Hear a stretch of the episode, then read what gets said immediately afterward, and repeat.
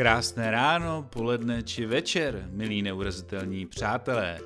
S velkým potěšením vás vítám v naší audioposluchárně Večeru na FFUK, do které za námi tentokrát zavítal odborník na symboly a analýzu dat ze sociálních sítí Josef Šlerka.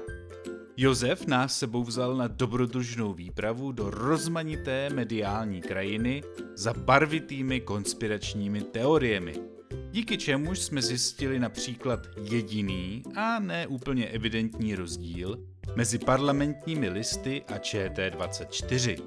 Dozvěděli jsme se také, jak přispívá yoga a zdravý životní styl k šíření konspiračních teorií, nebo proč tolik oslavované kritické myšlení velmi často proti konspiračním teoriím vůbec nepomáhá.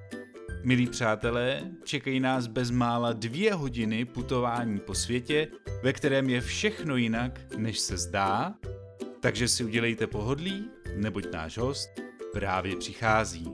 Dámy a pánové, prosím přivítejte pana Josefa Šlerku. Pánové, řekl, jděte a změřte si ten kiosek.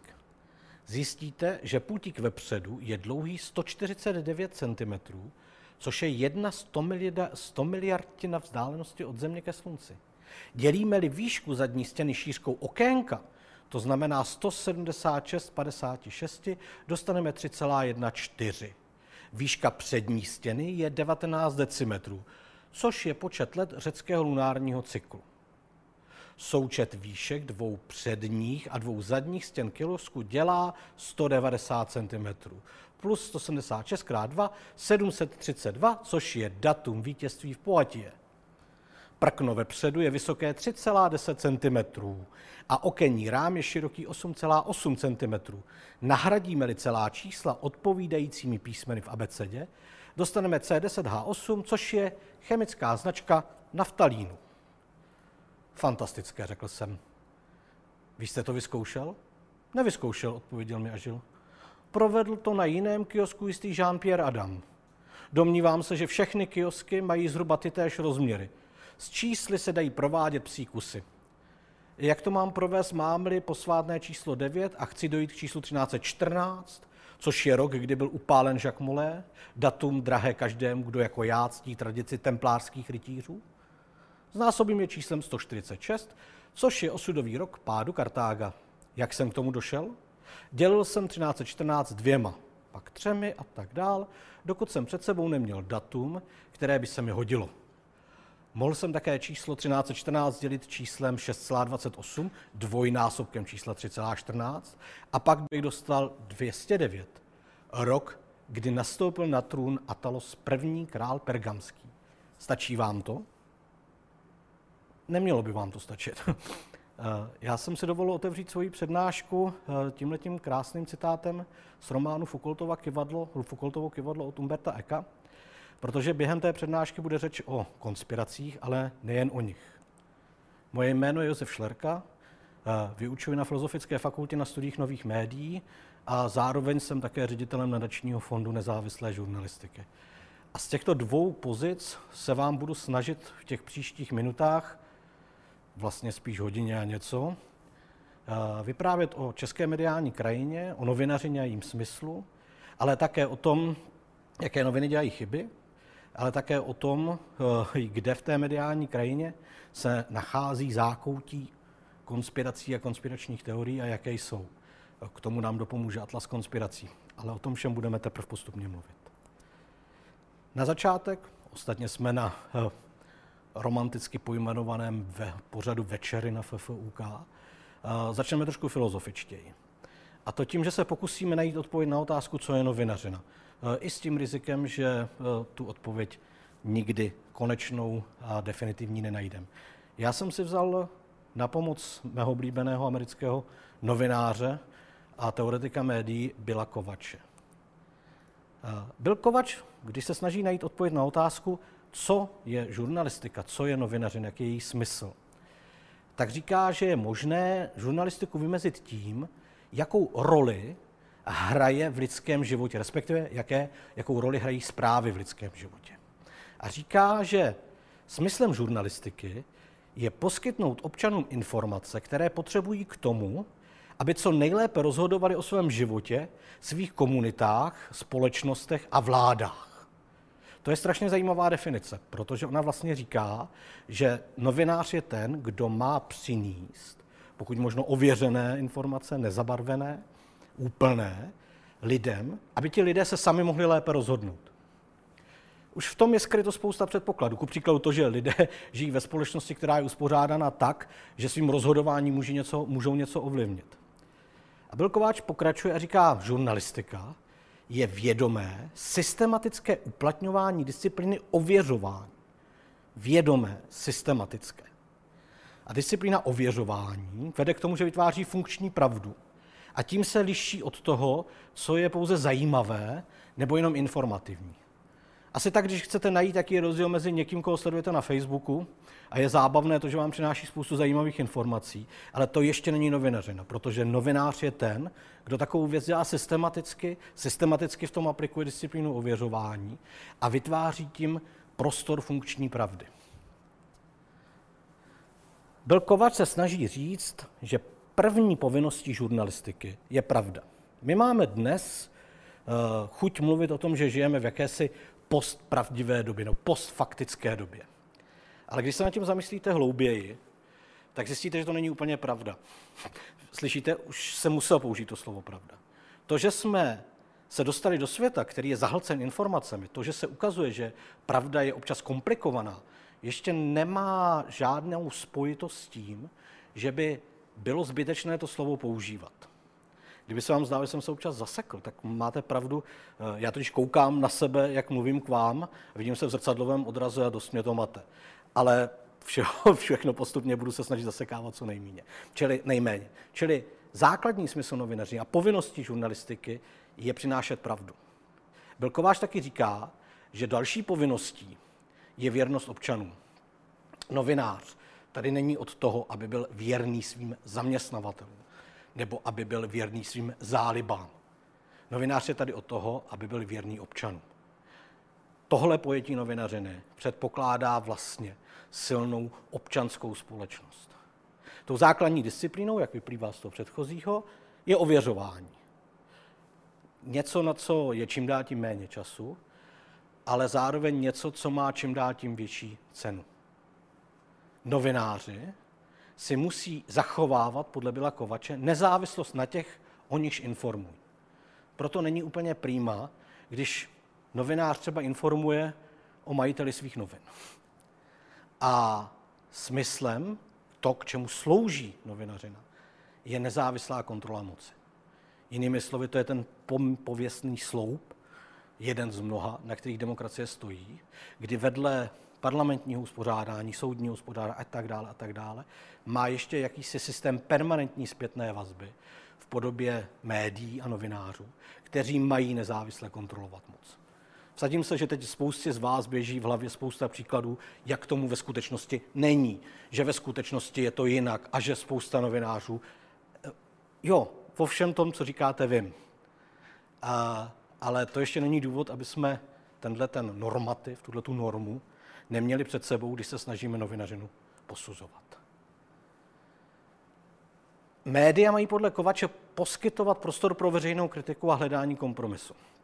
My v tom českém prostoru eh, jsme zvyklí spíš na tu první část. Poskytovat prostor pro veřejnou kritiku.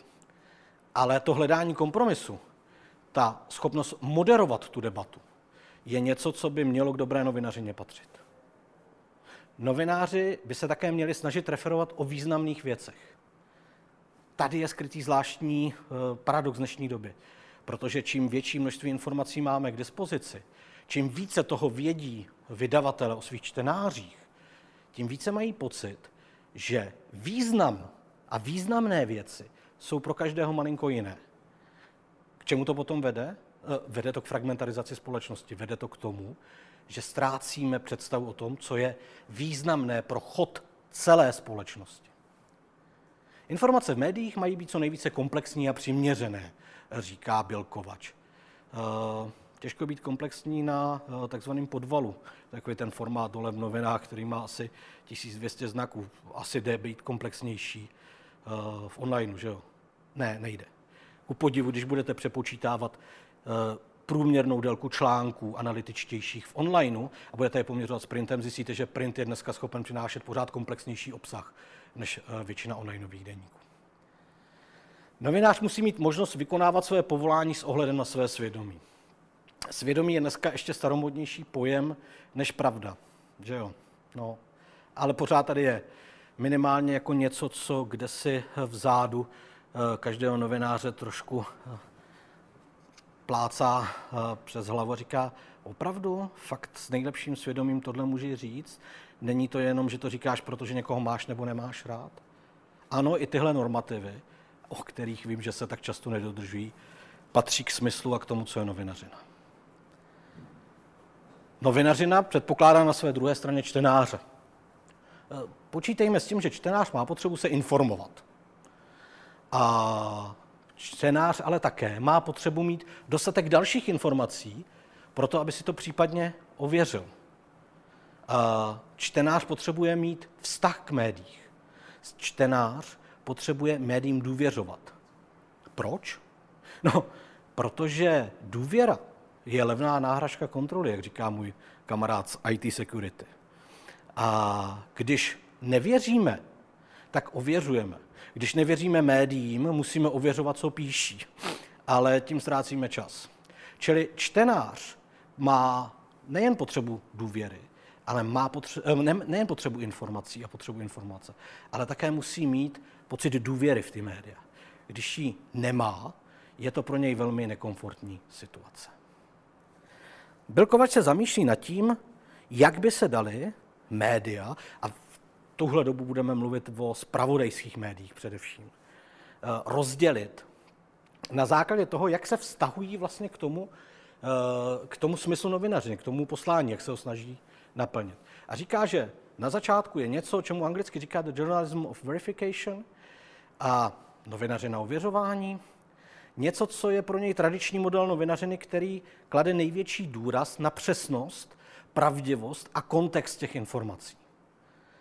Pro mě dneska je to asi řada těch menších nezávislých projektů, které e, máme v mediálním prostoru, jako je to Investigace CZ nebo Reporter magazín, e, ale i mnohé další, bude ještě o nich řeč. To jsou média, která upřednostňují spíš menší objem e, pokrytého prostoru před tím, aby zpráva, kterou přináší, byla přesná, pravdivá, ověřená a daná do kontextu. Eh, zní vám to tak, že ty ostatní to nedělají? Eh, není to úplně tak. Tím dalším modelem totiž je the journalism, the journalism of assertion. Zprostředkované tvrzení, to je podle Bila Kovače novější model který se vlastně vynořil, když bychom si to zjednodušili v 80. letech s nástupem CNN a dalších televizních kanálů, které začaly vysílat 24-7.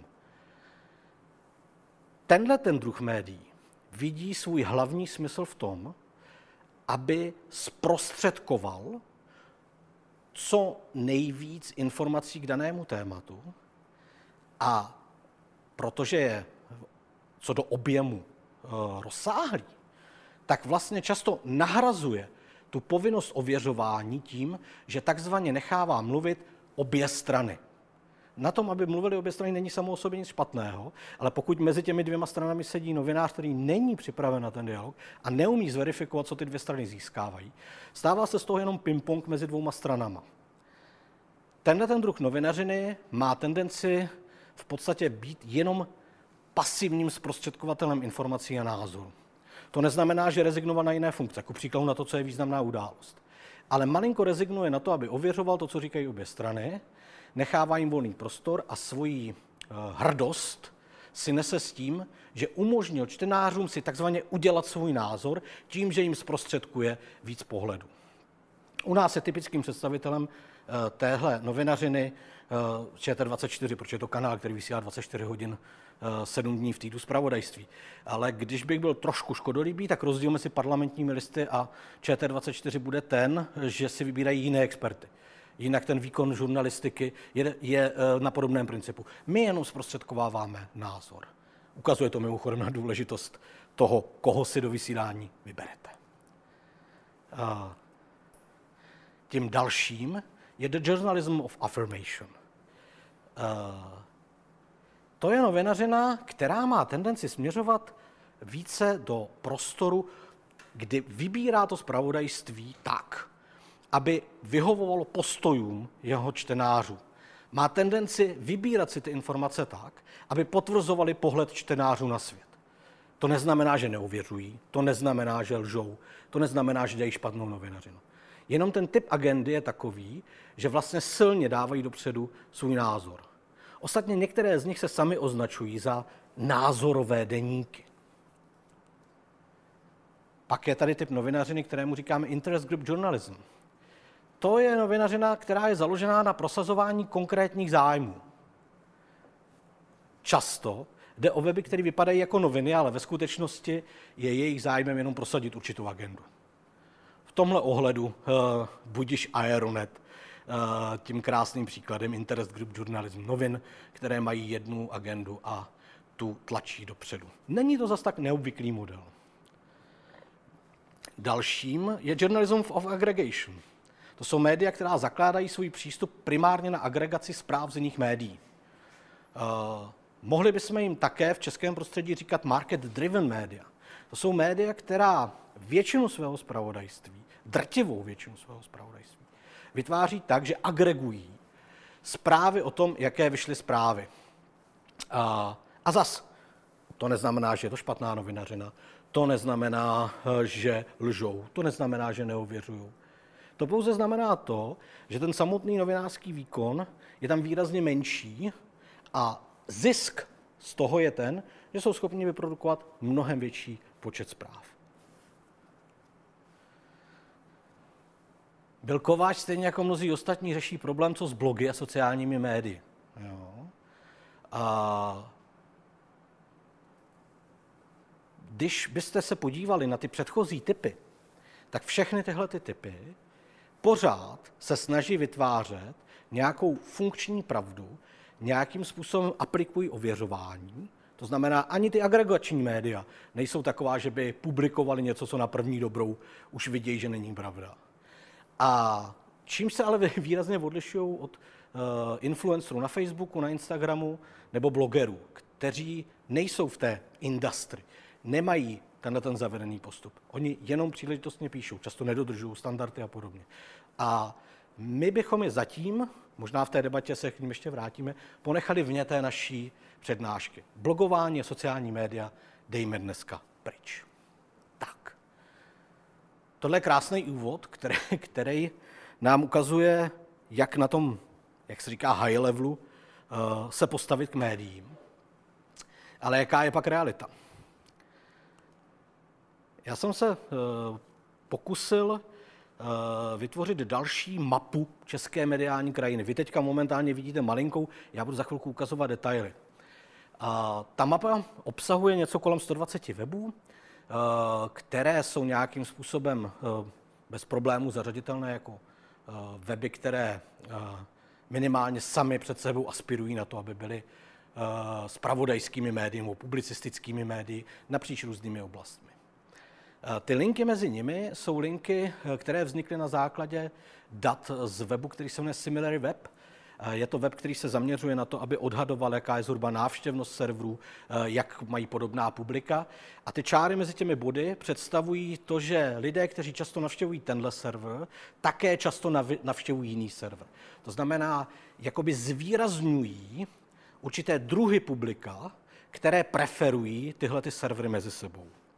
Když se na ten graf podíváme, tak to, co vidíme uprostřed, je mainstream.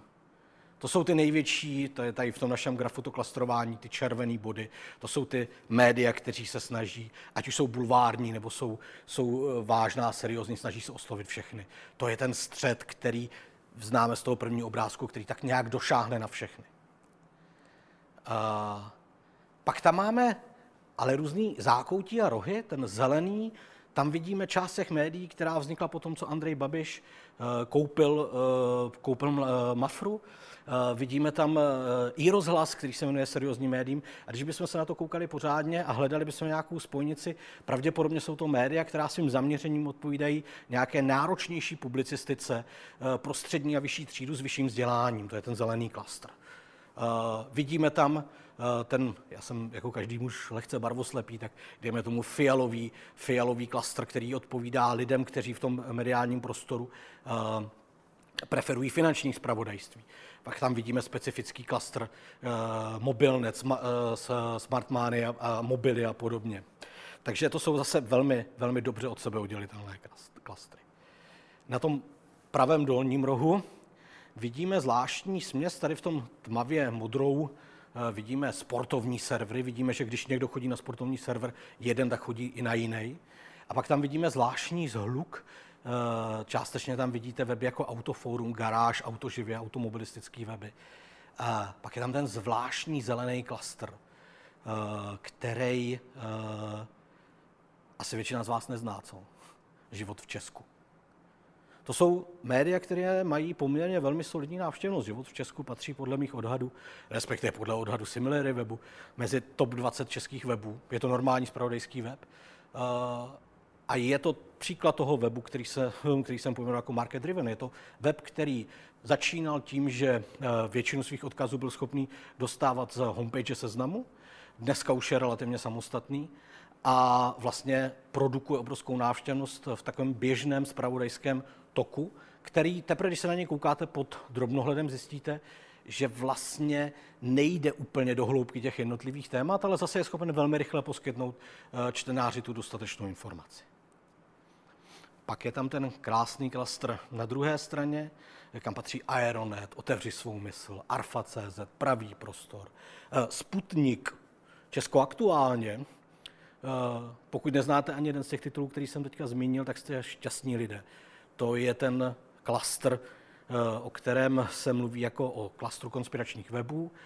Já mnohem raději mluvím jako o klastru uh, antisystémových webů, ale v zásadě je to klastr, který je z větší části tvořen weby, uh, které mají, jsou silně názorové a jejich pozice je antisystémová.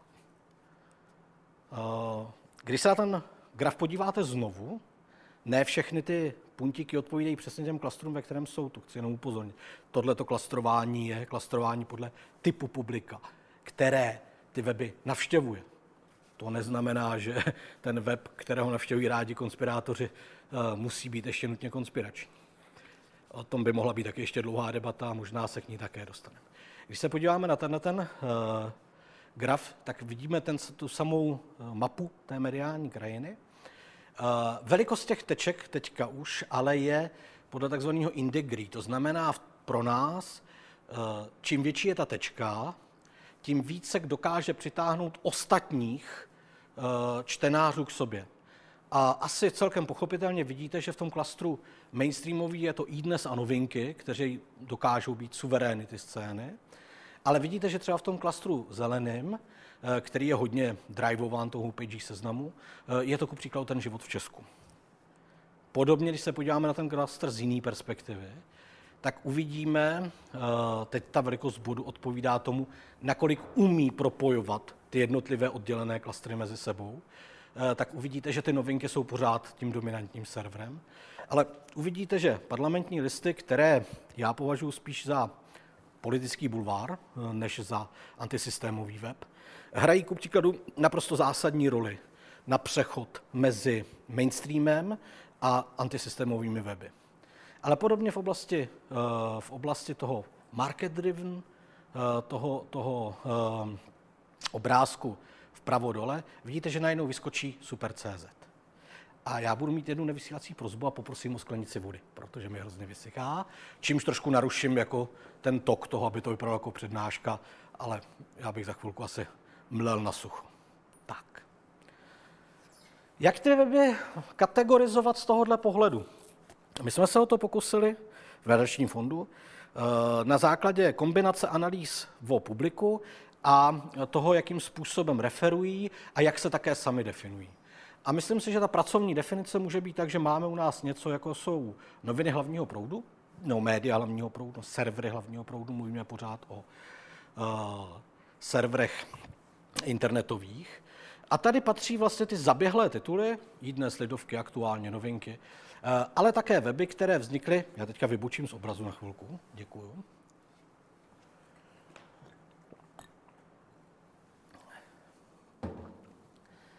ale také servery, které vznikly ku příkladu u velkých internetových portálů, jako je Tiskali.cz. Uh, vidíme tady bulvární média, Blesk, Aha Online, Super, Express, Gčko, Extra. Uh, pak něco, čemu bychom mohli říkat analyticko-investigativní, reportér magazín, neovlivní, hlídací pes a další samozřejmě. Politický bulvár, parlamentní listy, první zprávy, Kdysi tam patřily eurozprávy, já se omlouvám, že tam tentokrát zůstaly, ty se pomalu ale jistě přes, eh, pře, eh, do spíše uh, mainstreamového, někde mezi mainstreamem a market driven media, koukám, že mi tady zůstaly vyset. Máme tam stranické deníky, halo noviny, názorový deníky, Blisty, Echo, Alarm, Fórum, Deník, Referendum, Literárky. No a máme tam něco, čemu já pracovně říkám market driven media, což nemá žádným způsobem eh, negativní konotace. Jsou to ty média, která výrazně dbají na to, co se bude dobře číst, vybírají si v tom mediálním prostoru různé niž, do kterých se dokážou zapojit a z nich si vybírat svoje čtenáře. Často jsou to média, která eh, mají třeba dobrý trafik právě z té zmiňované homepage seznamu, ale nejen to. Pak tady máme ten krásný klastr těch antisystémových webů, což eh, je, tady jsou tuším 18 jmen a my se jim pak budeme věnovat ještě později. No ale takhle by se mohli pokračovat. Sport, lifestyle, finance. Takže vidíte, že ta česká mediální krajina je poměrně pestrá. Similarity Web nabízí i možnost se podívat, jakým způsobem odhaduje tu návštěvnost. Tu návštěvnost se zapotřebí brát uh, s rezervou, ale orientačně je to docela zajímavý. Eh, vy to vidíte malý a necháme to malý, já z toho zveřejním eh, příští týden eh, studii, tak si to tam všechno hezky přečtete. A, a takhle vypadá nějak ta základní mediální krajina, která je nesmírně pestrá. My na tu pestrost té mediální krajiny často zapomínáme. Čím je to dané? Dané je to tím, že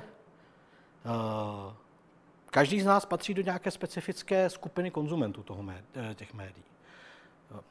Dovolil bych si odhadnout, že lidé, kteří koukají teď právě na tu placenou část té přednášky, tak budou patřit do segmentace čtenářů eh, mainstreamových médií, pravděpodobně budou z větších, z větších středních a větších měst, budou mít pravděpodobně vyšší vzdělání, budou mít docela slušný příjem, budou docela slušně spokojení se svým osobním životem, ale nebudou úplně spokojení s politickou situací, budou to nadprůměrní konzumenti jako zpravodajství v seriózních médiích, budou číst ještě print pořád. Jste to vy?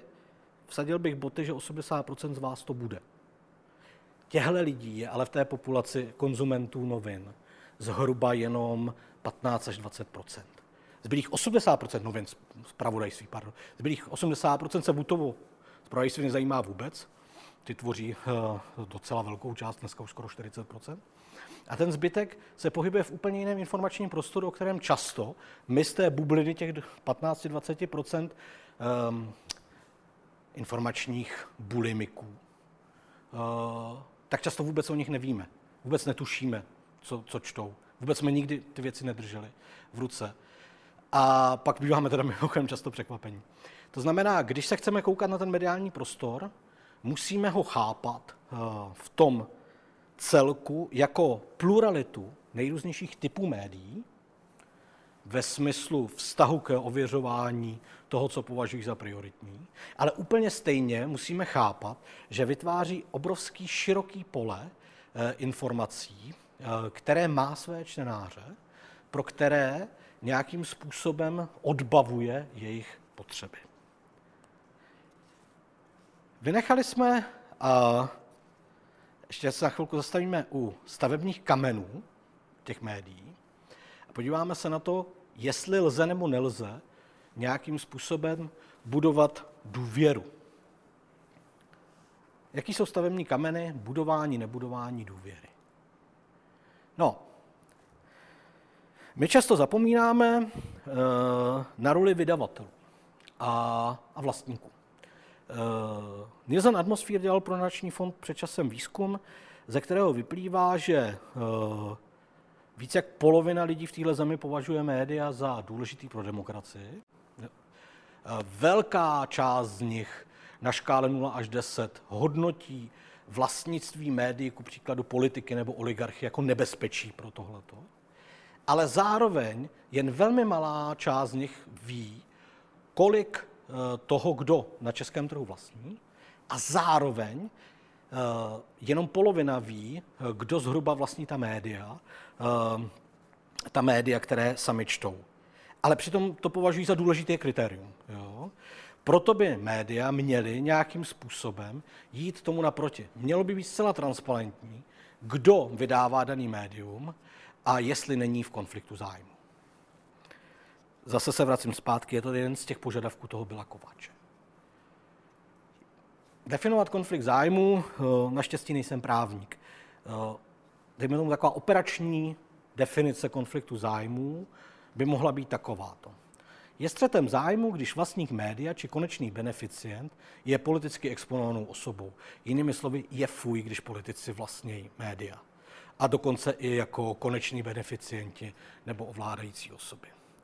Je střetem zájmu, když společnosti, které patří do eh, vlastníkova média, které patří, mezi které patří vlastníků média, mají vysoký objem smluv se státem. Proč? No, protože největší část té mediální moci se odehrává právě v té rovině kontroly té státní moci a kontroly toho, jak politici vykonávají svoji moc ve státě. A pokud zároveň vlastníte firmu, která obchoduje v obrovských objemech se státem, no tak minimálně ten stát tuší, že když udělá něco, co vám nejde úplně po, po srsti, eh, tak vlastníte ty velké média, které by je mohly poškodit. Ani to nemusíte říkat. A je taky střetem zájmu, když společnosti, které patří do, do vlastníkova média, podnikají v oblastech speciálně regulovaným státem. Co tím je myšleno? V zásadě je to zase jednoduchý. Pokud podnikáte v bankovnictví, v energetice, čili v oblastech, které jsou silně státem regulovány, a těch oblastí je celá řada, tak e, se dostáváme do podobné situace, jako kdyby se s tím státem měli vysoký objem smluv. I v tomhle případě je trošku není to košer vlastnit média. Tak. Tady máme krásný příklad eh, z iDnesu, eh, jak to pak může vypadat a co to může zbuzovat. Firma Rohlík.cz už nebude prodávat chleba od Penamu, vadí sporná dotace. Internetový prodejce potravin Rohlík.cz už nebude nabízet toustový chléb od společnosti Penams Agrofertu. Důvodem je neproplacená 100, milion, je neproplacená 100 milionová dotace. Já se nakláním k tomu, abych to přečet, přece jsem netrefil úplně, že tam budu mít takhle malý kousek. A mluvčí Agrofertu Karel Hanzelka uvedl, že dotace byla udělená se zákonem. Bohužel se někdo snaží dělat politiku přes tousty, dodal. Bohužel se někdo snaží dělat politiku přes koblihy, někdo ji dělá přes tousty, no ale v každém případě, když čtete tuhle tu zprávu v denníku, který patří Agrofertu, o kterým je ta informace, není to košer. I kdyby ten novinář měl kolem hlavy svatozář, není to košer. Podotýkám, že i dnes vůbec neinformuje o tě, pod svýma článkama o tom, eh, že jsou o vlastníkovi. Za zprávy z domácí politiky by asi musel komentovat furt. Zvláštní roli hrají v tomto ohledu editoři, titulkáři a fotky. A proč? Protože polovina lidí čte na Facebooku pouze titulek a perex. Titulek má za úkol přilákat pozornost, ale zároveň už funguje jako sdělení. A stejně tak často takzvaná ilustrační fotografie. A tady vzniká zvláštní napětí mezi tím biznisovým stavem, kdy editor má obrovskou touhu potom umístit titulek, který bude co nejsenzačnější a který povede k tomu, abyste co nejvíc na to klikali, eh, s věcnou akurátností toho článku. No a moc málo si uvědomuje, že nejde jenom o ten clickbait, ale jde taky o to, že lidé na základě eh, toho perexu a titulku už si odnášejí tu informaci. A v polovině případů vlastně je to pro ně celá zpráva. Takže když Piráti hlasují o rozpuštění své strany a ve skutečnosti dělají anketu a ve skutečnosti vlastně nějak masovou pohybujete se kdesi za hranicí etického titulku. Twitter zablokoval video týmu prezidenta Trumpa s podstou Černochovi Floydovi. Porušil autorská zpráva. Tohle je titulek tak, jak má vypadat. Trump udělal dojímavé video s, pocti, s podstou Floydovi, Twitter jej zablokoval. To je titulek, který manipuluje. Lidové noviny, Twitter zablokoval video Trumpa na postu Floyda, prý oslavovalo násilí s následným vyvrácením v samotném článku. Nakonec titulek opravili na Twitter, zablokoval video Trumpa na poctu Floydovi. Došlo prý k porušení autorských práv. Tak takhle ne. Novináři. Novináři v této hře často zapomínají na to, že čtenáři jim nevěří, protože jsou to jenom novináři. Ale že jim věří, protože ty novináři se nebojí odkázat na to, odkud ty věci vědějí eh, a zacházet s těmi zdrojemi poctivě. Takže hřích neuvádění původu zprávy, ten bychom v českých médiích mohli sčítat do nekonečna. Škola pro pravicové populisty v klášteře jí buduje bývalý Trumpův poradce. Krásný článek v Zidovkách o Steve Bannonovi, mém oblíbenci. A někdy ke konci se dozvíte, že ve skutečnosti ten článek je takřka doslovný překlad z jiného média. Ne, tahle informace má být na začátku. hřích nelinkování původního zdroje. I nový šéf Pirátu jednal se žalovaným manažerem, doložil to zpětně. Je hezké, že i dnes cituje deník N, méně hezké, méně hezké je, že ho nelinkuje. To znamená, vlastně se přiživí na práci nějakého jiného média a uh, neodlinkuje ho. Uh, hřích nadměrného využívání anonymních zdrojů, to je můj oblíbený. Uh, to je takový ten případ, že z jednoho nejmenovaného anonymního zdroje jsme se dozvěděli, že dostavba jaderné elektrárny Dukovany bude, nebude, potvrdil nám to druhý anonymní zdroj. Ne, anonymní zdroje je dobrý používat tehdy, když už skutečně není na zbyt, ne jako každodenní chleba a plíst si to s investigativní žurnalistikou. Specifickou věcí jsou reklamy. PR články, články o firmách, které mají převratnou novinku a tak dále a tak dále. Někdy to jde tak daleko, že neumíte odlišit od sebe, co je reklama a co je text článku, ale naprosto zásadním mistrem toho je tahle ta reklama ze serveru AC24, kdy na titulní stránce vidíte s označením článek dne Windows 7 jsou mrtvé, upgradeujte na Windows 9, Windows 10 jen za 888. Když článek rozkliknete, dostanete se na komerční sdělení. My jsme se pokusili uh, ve fondu vytvořit rating médií na základě toho, jakým způsobem dodržují uh, ty základní principy snadno dostupná informace o redakci, o organizaci, o vlastníkovi, provozovateli, zobrazení zdrojů, označení výchozího zdroje, důležitost zprávy, blízko zprávy, zprávy a komentáře jsou jasně oddělené, reklama je jednoznačně odlišená, servery se vyhýbají zavádějícím titulkům, deklarovaný potenciální střed zájmu. A, vznikl tak e, web, kde jsme ohodnotili před už dvěma lety českou mediální scénu, ty spravodajské servery, pro ty z vás, kteří by se hrabali trošku hloub v tom, proč jsme vybírali tyhle ty kritéria, Nielsen Atmosphere jsme oslovili a nechali jsme udělat výzkum na to, do jaké míry lidé považují ty kritéria, jako je třeba jednoznačná identifikace vydavatele, za důležité pro důvěryhodnost webu a jako indikátor dezinformačních webů případně. A vlastně ukázalo se, že ta kritéria jsou sdílená čtenáři napříč. A dokonce velká část z nich funguje i u typologie čtenářů, kterou Nielsen Atmosphere používá, která se nevěnuje jenom těm seriózním zpravodajstvím, ale i těm bulvárním. Tak. O. Já jsem kontroloval čas, protože já nikdy neodhadnu, jestli teču nebo nemluvím moc, eh, moc, eh, moc rychle, tak vypadá to dobře. Když jsme dokončili tu analýzu, tak se ukázalo, že velká část vlastně serverů, které instinktivně člověk vnímá jako ty takzvaně dezinformační a které u nás mají to označení antisystémové.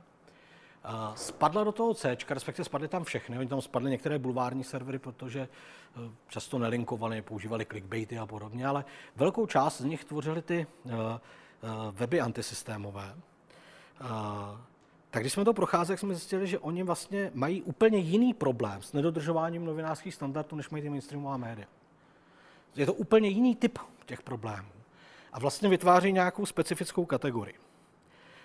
Proto jsme se rozhodli je výmout z toho novinářského světa a vlastně s nimi nepočítat v tom mediálním světě.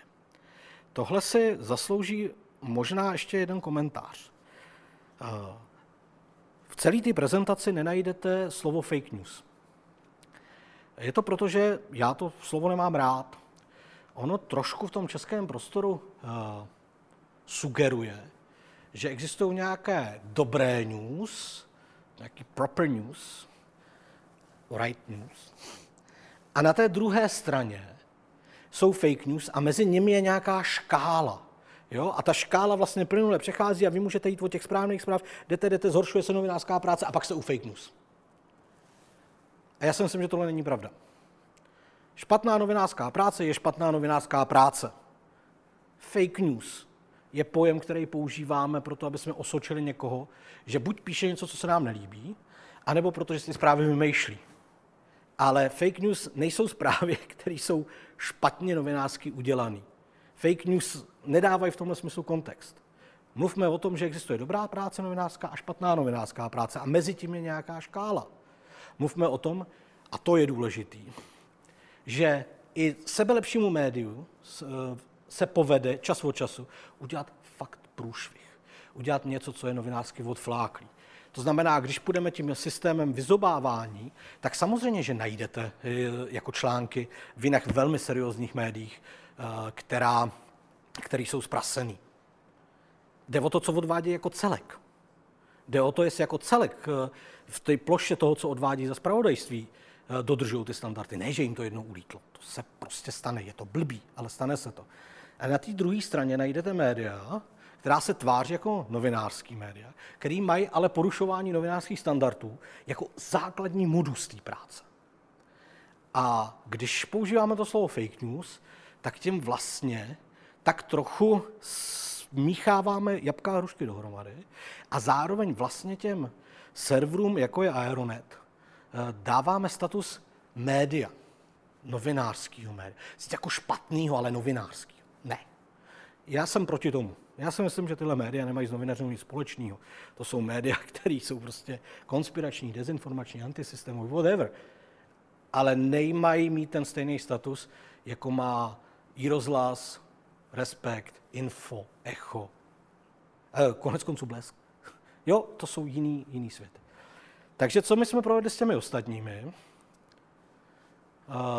a teď se přepnu do té roli akademika takže vás znovu vítám na přednášce. My jsme vytvořili Atlas konspirací. Protože mi nepřijde úplně fair jenom o něčem říkat, že je to dezinformace nebo konspirace. Ten Atlas konspirací vznikl před dvěma lety. Dávali jsme ho dohromady v týmu pod vedením mojí, mojí kolegyně z nových médií, dneska doktorantky, Lenky Krsové, do to, doktorantky v Syrakuzách ve Spojených státech, kde se mimo jiné zaměřuje momentálně na antivaxové konspirace. A pokusili jsme, udělat, pokusili jsme se udělat databázy konspiračních teorií, populistických rámování a dezinformací z online světa.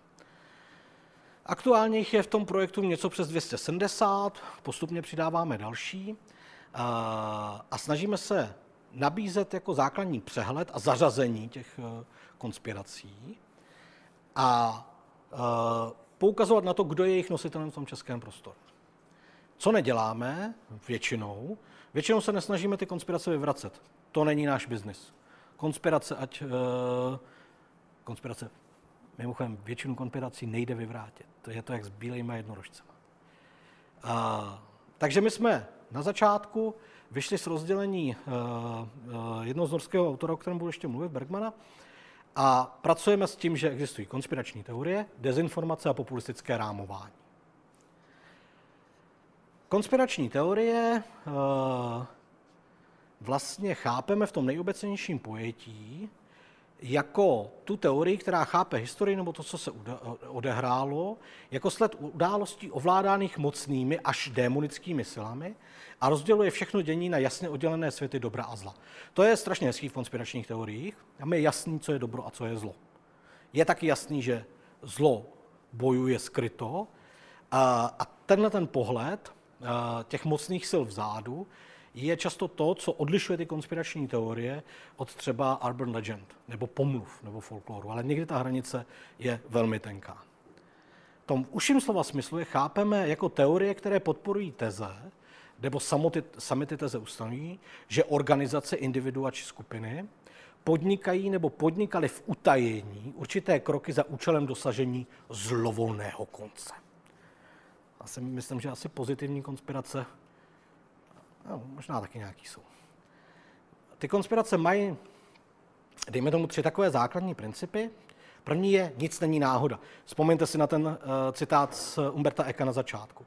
Nic není náhoda. Tento princip říká, že svět je založený na záměru a zcela opomíní pojmy jako náhoda, nahodilost nebo schodová okolností. V konspirační teorii není nic náhoda.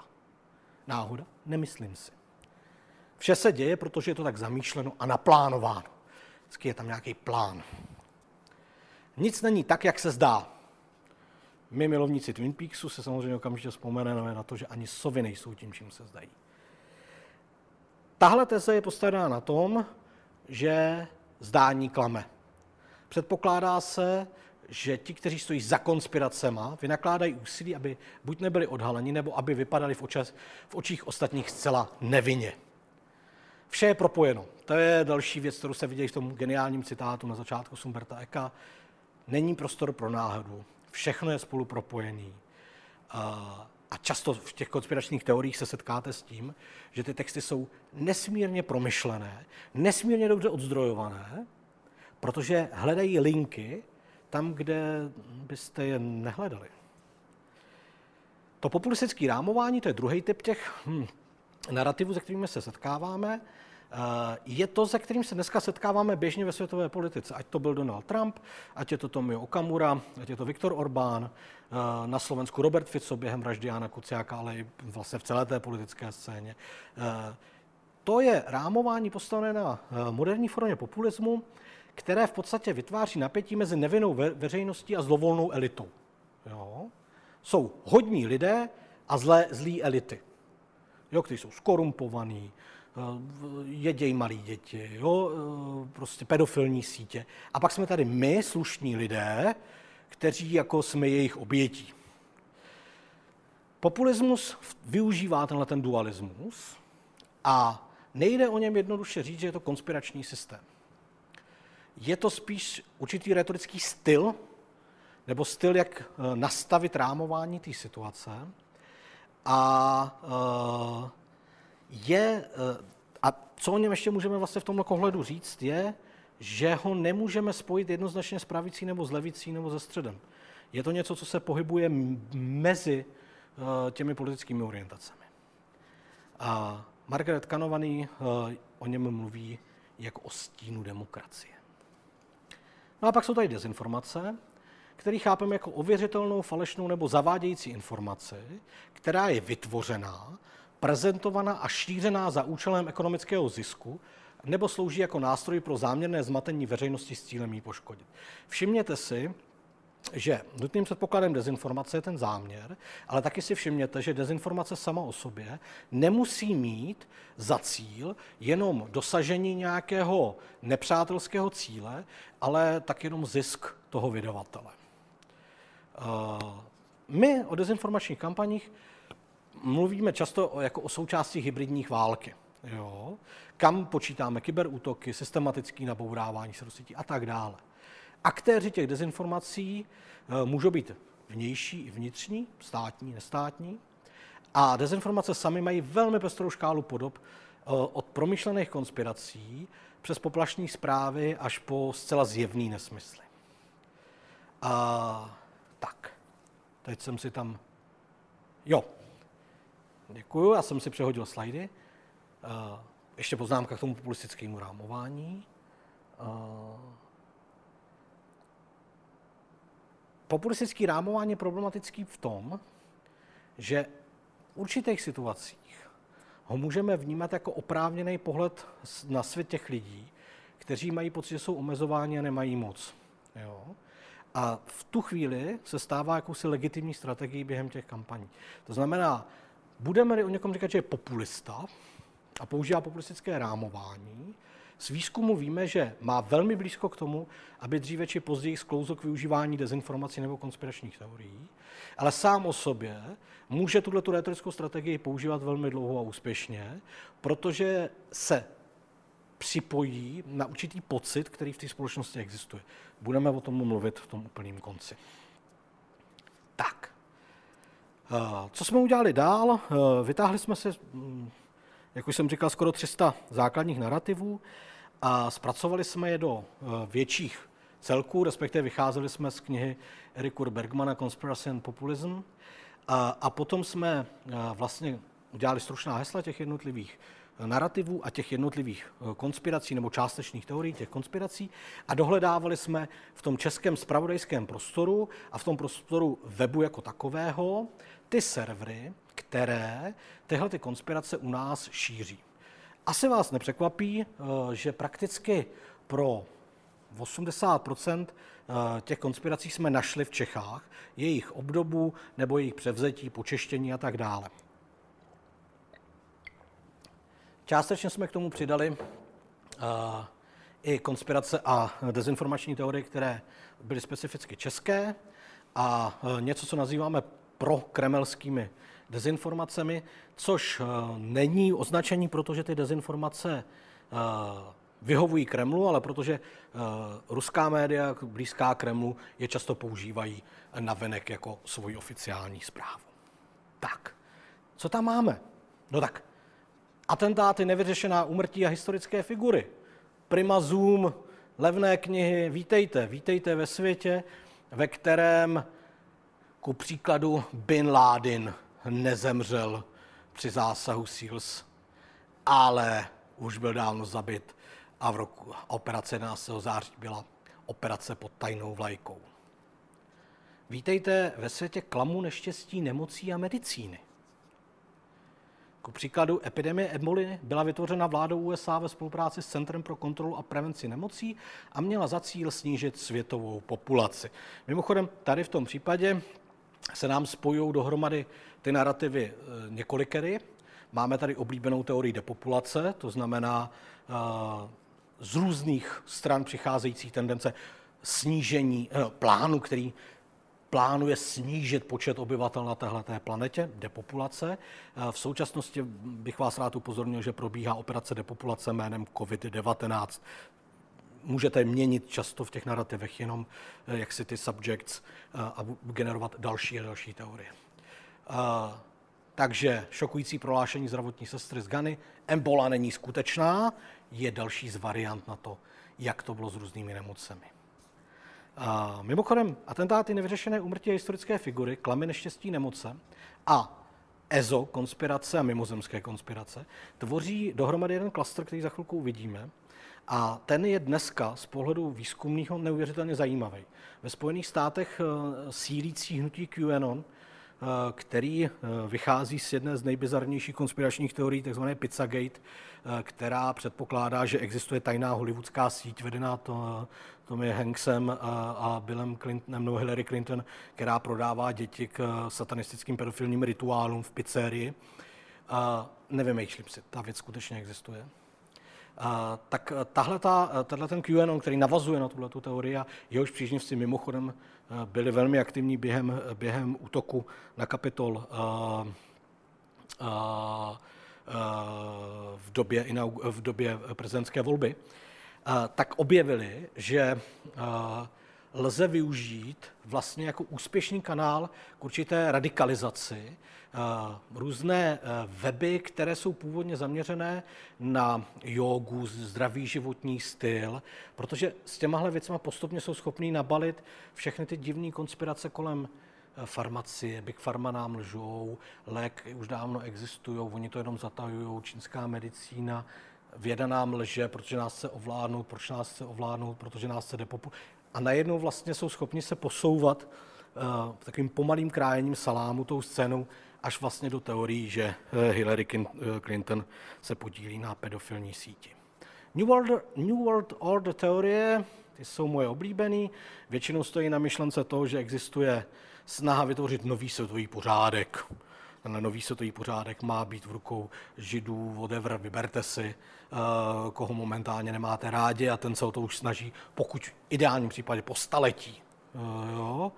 Eh, mým oblíbencem je v tomhle synagoga Satanova, tajná historie světové židovské dominance, zdatný to nástupník protokolu sionských mudrců, eh, který mimochodem má docela jako solidní podporu nejen na spoustě těch antisystémových webů, ale můžete si koupit knížku o Satanově synagoze normálně v knihkupectvích.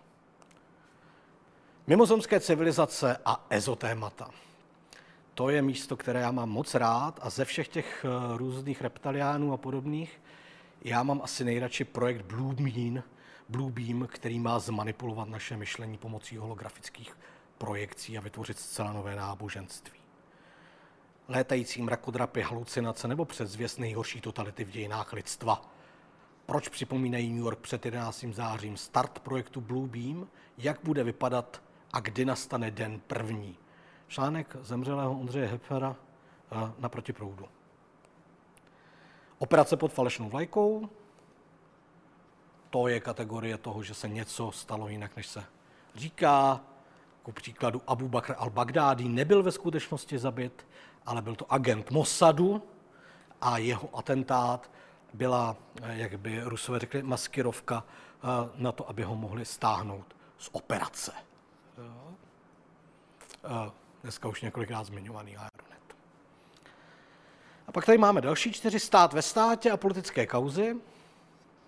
Deep State, uh, tajné organizace, Evropu tajně řídí skupina G30, tady článek z Free Globu, protiislámské teorie,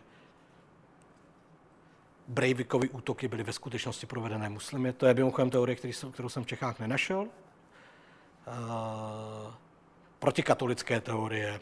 Jezuité zabili 14 amerických prezidentů, včetně Abrahama Lincolna a Johna F. Kennedyho. Katolická církev a náboženský terorismus mohl za zapálení Londýna v roce 1866. No a konec konců bílá a černá genocida. Do kategorie bílá a černá genocida patří můj oblíbený Caligaryho plán má vést k ovládnutí Evropy míšeneckou rasou, sionisty, migranty. Vyberte si nehodící se, škrtněte já trošku zjišťuji, jak stojím v těch prostorách CNC eh, a natáčíme tady, tak mám tendenci eh, z toho trošku dělat branky body kokoty, tak se za to omlouvám. A tady je vidět, že jinak médium, které se tváří jako regionální předovské noviny online, probíhá plánovaná likvidace evropských národů. Tak. Pozbírali jsme uh, spousty těch uh, narrativů, Udělali jsme jim slovníkový jesla, pořád na tom pracujeme, není to zdaleka tak dokonalý, jak bych rád. Eh, a potom jsme udělali druhý krok, vzali jsme ty antisystémové weby z toho našeho původního plánu té mapy médií a z každého z nich jsme vzali 100 článků, pardon, 50 článků a pokusili jsme se přiřadit, do jaké kategorie těch narrativů vlastně padají. A takže vlastně jsme vytvořili takovéhle zastoupení těch narrativů po těch jednotlivých médiích. Už jako při tom prvním pohledu vidíte, že jsou tam média, která preferují nějaký určitý typ. Eh, když máte matici, můžete s ní dělat další analýzy. My jsme udělali, jak korelují vlastně výskyty těch jednotlivých narrativů eh, po těch skupinách. A vidíte tam vlevo, že eh, dohromady ten klastr EZO, mimozemský civilizace, Eh, klamy neštěstí a podobně historické osoby vytváří ten jeden klaster který v té podobě médií alternativních nebo antisystémových známe časopis Šifra a mnohé další. Já na něj znovu upozorňuji, protože je to vlastně ta mm, zvláštní spojnice v tom mediálním prostoru, do které často sahají i seriózní média, v té rubrice zajímavosti, nebo která má svoje oblíbené pořady v normálním vysílání. Znovu opaku, Prima Zoom, Viasat Historie, všechny tyhle ty kanály, které já mám jinak nesmírně rád, tak mají pár pořadů, které se pohybují na tom ostří, kdy i ještě kousek a spadly by vlastně do toho tradičního konspiračního světa a vlastně využívají ten thrillering, který to, tomu divákovi vytváří, co kdyby to bylo jinak. Uh, tak. Eh, když jsme potom dělali tu eh, komponentovou analýzu, kterou tady vidíte, tak asi eh, nepřekvapivě tam vidíte ty tituly, které spíš směřují do těch jednotlivých narrativů, takže se nám podařilo roz, rozkategorizovat vlastně i ty samotné weby podle toho, jaké typy narrativů představují. To je mimochodem důležité i proto, že my máme často tendenci přemýšlet o tom světě těch antisystémových webů a konspiračních webů a dezinformačních jako o jednolitém celku. Ve skutečnosti eh, je docela pluralitní a dají se v něm rozlišit jako různé skupiny. Od old school konspiračních serverů, jako je zvědavec.org, eh, až po eh, servery, kde se zdá, že mm, víc než přesvědčení vlastníků tam hraje roli business, jako je AC24. Tak. No, a toto někdo opravdu čte? Jo, protože zatím jsme se pohybovali v nějaký jednorozměrný, uh, jednorozměrným prostoru, tady jsou ty servery, dají se od sebe takhle odlišit, tyhle ty servery jsou jako spravodajský a často dělají chyby, ale mají nějaký standardy a pak je tady ten, ten balík serverů, který jsou antisystémový, uh, nemáme je vůbec ani jako v ratingu, protože prostě si to nezasloužejí. Uh, dobře, ale čte to někdo? No, čte. Eh, když se podíváte na web eh, společnosti Behavio do jeho atlasu Čechů, tak zjistíte, že zhruba 14% internetové populace eh, čerpá občas informace z, čerpají informace z alternativních spravodajských serverů, jako je právě AC24 a Aeronet. Sputnik specifická kategorie, protože kdybychom ho brali deklarativně, tak jak sám o sobě říká, tak je to státní tisková agentura de facto, jeho role ovšem uvnitř toho českého konspiračního světa, respektive dezinformačního, je zásadní. Je to něco, kam si velká část těch lidí chodí pro svoje každodenní zpravodajství. 14% je dost. Když bychom se koukali, tak zjistíme další zajímavé věci. Za prvé zjistíme, že jsou to lidé, kteří nadprůměrně často krom toho konzumují tisk a, a magazíny. Zjistili bychom taky, že zprávy nadprůměrně často, nebo jemně nadprůměrně čerpají ze sociálních sítí a blogů. A taky bychom zjistili, že jejich eh, oblíbenou stranou politickou je SPD. Eh, a našli bychom tam o něco malinko větší eh, odpověď na otázku, jestli existuje Bůh. Ano. A někdo tomu opravdu věří? No, zase s agenturou Nielsen Atmosphere pro směru jsme eh, dělali eh, výzkum, jeho výsledky budou publikovány zase příští týden pro ty, posluch, pro ty diváky, pardon, co se budou koukat až později, tak poslední týden v Dubnu ten výzkum budeme publikovat. A položili jsme těm lidem čtyři otázky, mimo jiné.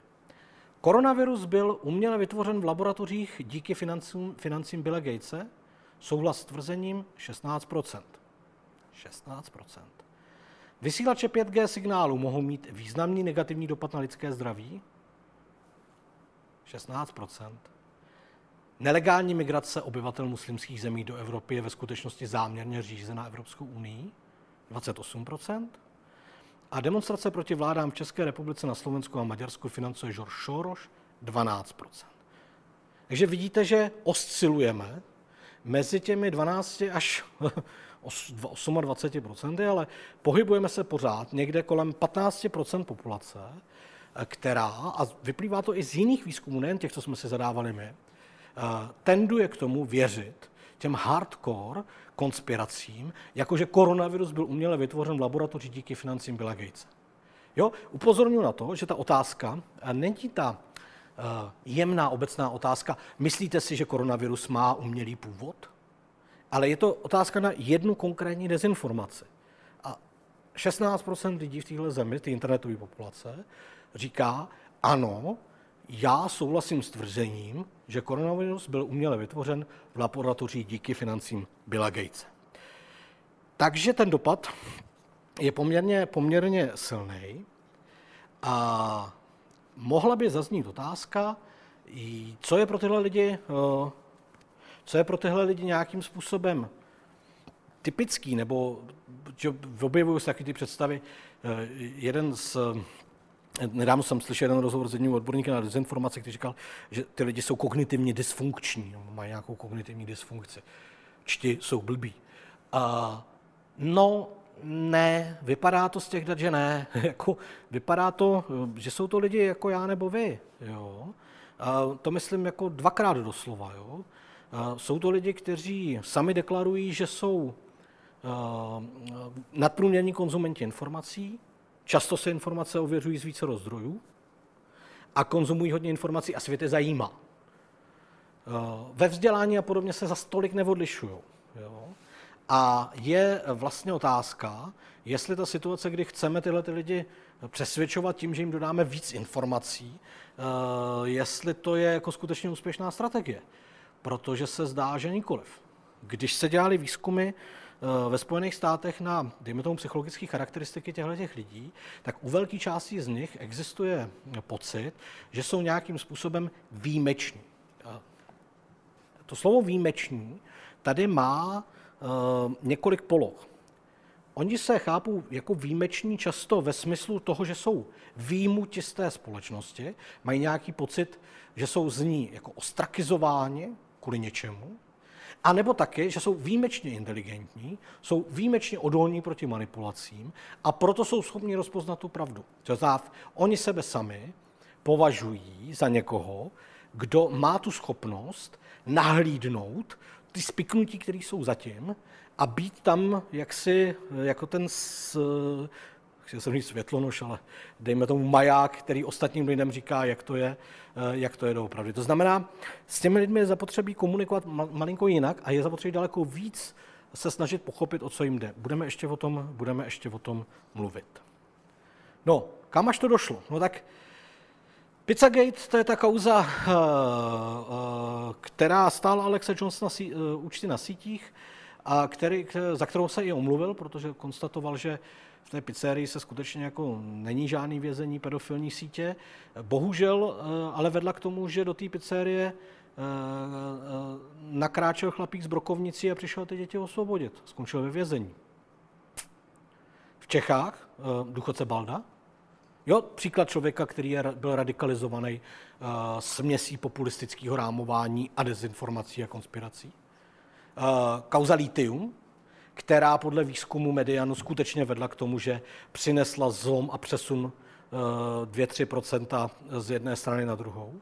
A mimochodem eh, v situaci, kterou dneska zažíváme, eh, já nejsem vnitřně přesvědčen, že očkování je ta skutečná tečka, ale očkování je skutečně jako tou důležitým, důležitým krokem, který musíme udělat, aby jsme se dostali do nějaké normální situace. No ale celá ta kampaň, která je vedena z řady těch serverů proti tomu očkování, je de facto kampaň, která vede k tomu, že bude prostě umírat víc lidí. To znamená, eh, ne, dezinformace, konspirace, eh, populistická rámování nejsou jako nevinná zábava, eh, kterou si po večerích jak si zpříjemňuje život frustrovaný národ. To jsou věci, které skutečně mění chování té společnosti a mění ho velmi negativně. A, a tím už se dostáváme do finále mění a mění ho velmi negativně. Jenže tango se tančí ve dvou. Když mluvím o tom, že konspirace mění náladu ve společnosti a populistická rámování, tak by mohla zaznít otázka, a je to něco nového? Správná a pravdivá odpověď je, ne, není. Když se podíváme do dějin Spojených států, tak tam dělali výzkum v 20. století na to, eh, jestli jako podíl konspirací a lidí, co věří konspiračním teoriím, je eh, větší nebo menší, nebo jak se vyvíjel v té, v té době. Připomínám, že Spojené státy mají uh, svoje oblíbené konspirace, dokonce často závislí na etniku, který jim věří nebo nevěří. Přistání na měsíci, Luther King, jako je jich spousta. Dělali jeden zajímavý výzkum, ve kterém se snažili změřit, jestli se zvyšuje podíl lidí v té společnosti, který jako berou ty konspirace tak vážně, že kvůli tomu píšou do novin. Eh, tenhle ten postup je velmi staromodně, velmi efektivní, protože eh, ty noviny, eh, noviny si skladují ty dopisy. Vzali jeden poměrně velký americký denník a spočítali počty těch dopisů, které se odkazovaly k těm, k těm konspiracím a zjistili, že ve Spojených státech byly dvě období, která byly pravděpodobně ještě konspirativnější než přítomnost. Tím prvním obdobím byla Amerika za dob McCarthyho, asi nepřekvapivě. A tím druhým obdobím byl začátek 80. let, 80. let a nástup eh, Reaganovy administrativy a, a, a tažení proti, eh, proti komunistickému sovětskému svazu. V té době se zdá, že ty konspirace nejrůznější byly ještě víc vybůstované. Ale ten zásadní rozdíl, který se odehrává, je ten, že zatímco do konce 20. století, začátku 21. ty konspirační teorie nebyli propojení s tou politikou tak silně, eh, jako je tomu dneska. Jinými slovy, konspirační teorie, populistický rámování, dezinformace nebyly samozřejmostí. To je ten zásadní rozdíl.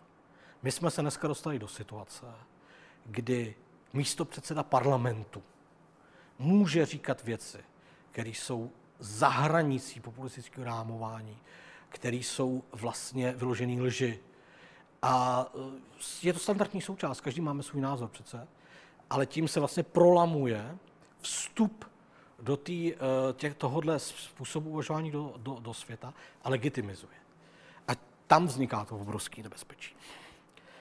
A čili, když se vrátíme zpátky k tomu, k té situaci, tak pokud jde o dezinformace, tak jsme ve válce. Je mi to líto. Nesouvisí to ani s Vrběticem a to už jsou jenom důsledky. Na jedné straně tu máme vnější státní aktéry, to je Rusko a Čína. A zejména ta Putinová administrativa využívá řadu těch konspiračních teorií k tomu, aby je zapojila do širšího plánu, té dezinformační války. E, jejíž podstatou je v zásadě destrukce společenské smlouvy.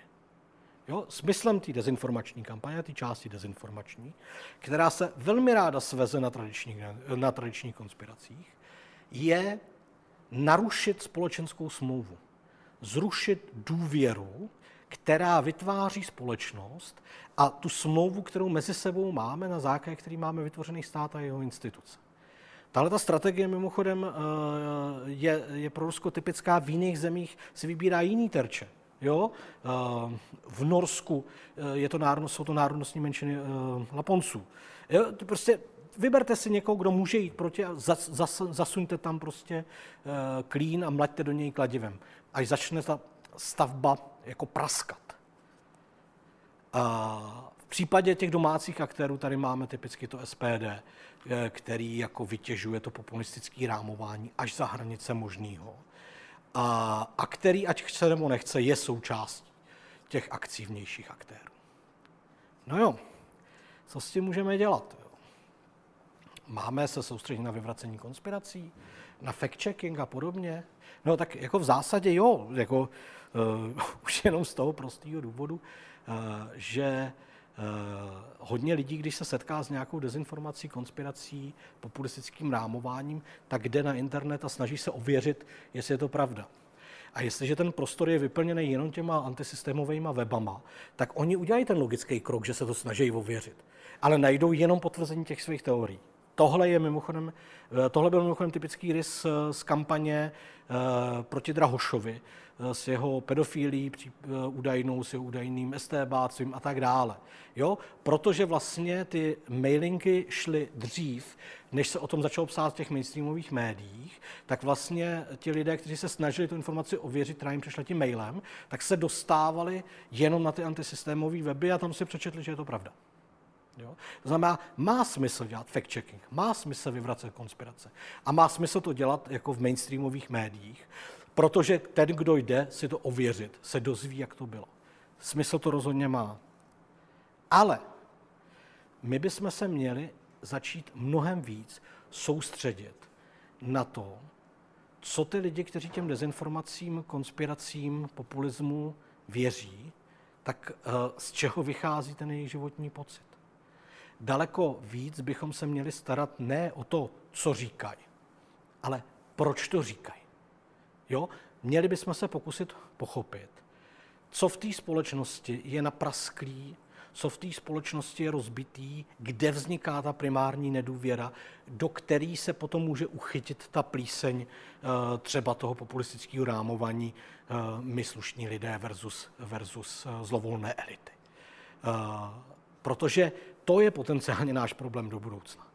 Dezinformační centra můžeme jak si zvládnout právně. Proti konspiracím můžeme vystupovat, ale oni tady s námi dál budou zůstávat.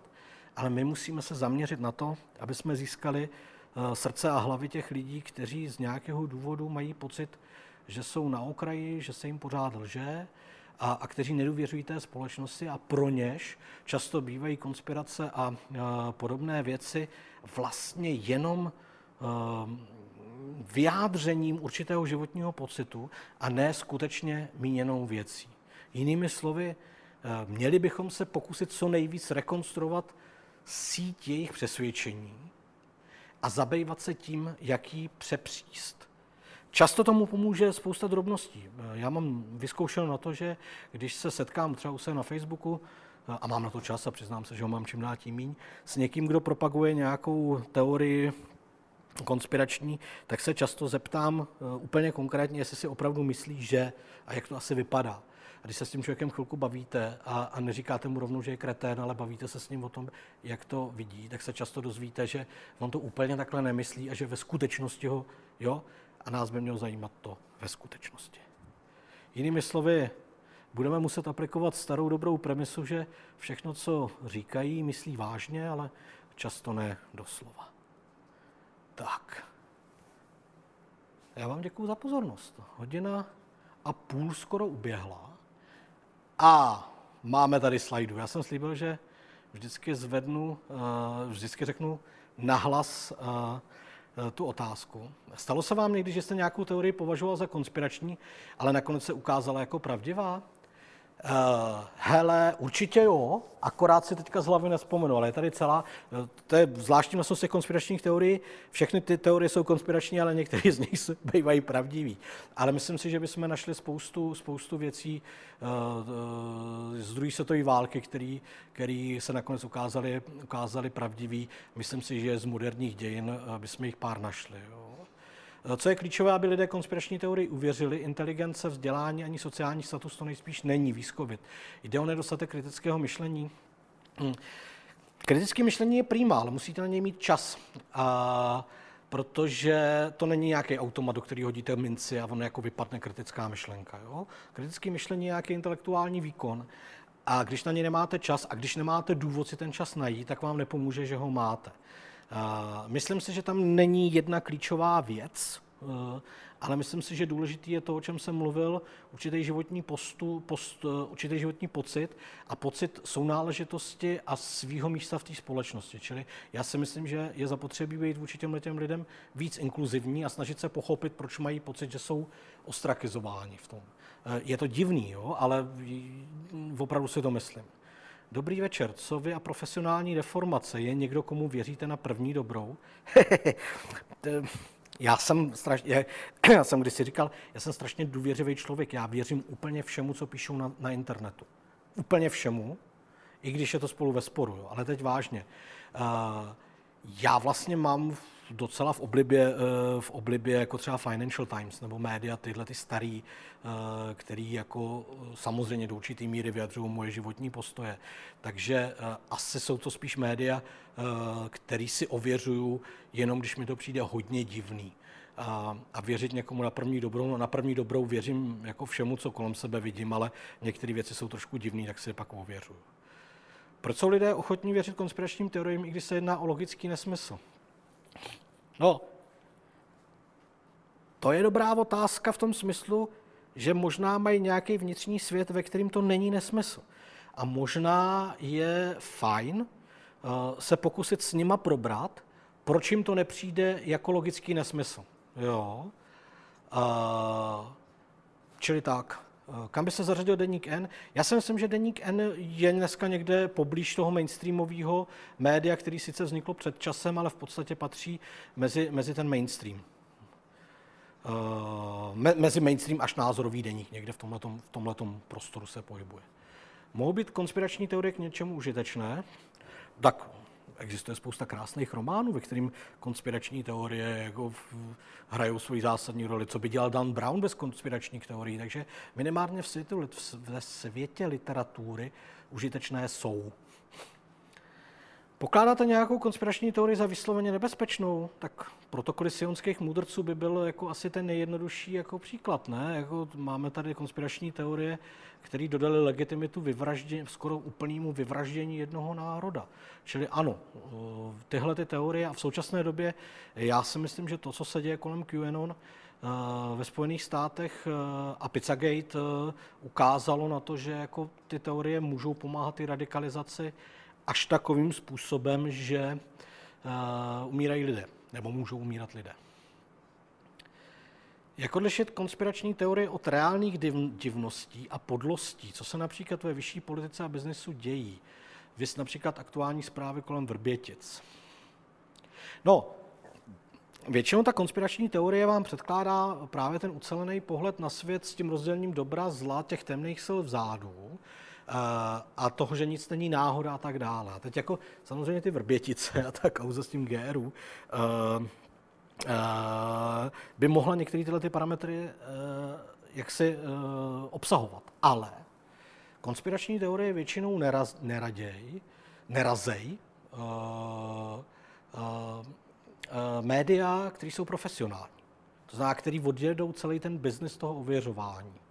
Uh, mimochodem, tady v tom kontextu uh, podívejme se na kauzu Watergate, jo, která začíná jako něco, co může vypadat jako konspirace, ale díky té neúnavné novinářské práci se postupně přetaví v regulární kauzu. Jak se vyhnout takzvanému rámování, tedy tomu, že podvědomě vtěsnáváme vnímané informace do námi předem vytvořeného konstruktu, tedy naší představy reality? Nijak. Tomu se vyhnout nejde. Eh, je mi líto, ale rámování je něco, v čem jsme pořád není žádný nevinný panenský oko, který se kouká na svět bez nějakého kontextu. Nijak. To, co jde dělat, je uvědomovat si, eh, jakým způsobem my sami rámujeme a čas od času se zastavit a podívat se na to, eh, kde se v nás ten kontext bere. Docela užitečný je mít oblíbený autoritý takzvaný druhý strany. Když to přeženu, možná nezaškodí si přečíst komentáře Petru Kellnerovi v A2 Alarmu i v Echu 24 a podívat se na to, jakým způsobem se protínají, uh, to neznamená, že si mu musíte souhlasit, a který místa ignorují. A ještě jedna věc pomáhá, ne vyhnout se rámování, ale ptát se na to, co je zamlčený. Ptát se na to, co v, tý, eh, v tom rámu, který máme, nechceme vidět. Spoje se víra v konspirační teorie s nějakou osobnostní poruchou? Přijde mi, že konspirátoři uvěří čemukoliv, co jde proti mainstreamu, protože oni nám lžou. Já myslím, že osobnostní poruchu ani ne. Já si myslím, že to je právě otázka toho rámování a to není, to není, to není osobnostní porucha. Jo. Spíš si myslím, že tam hrajou ty role, o kterých jsem mluvil v průběhu té přednášky, to znamená a ta, třeba ten určitý počet výjimečnosti a podobně. Ale zase nemyslím si, že je tam jeden princip vládne všem. Existuje vůbec nějaký postup, jak konspirátovi dát nahlédnout jeho omyl?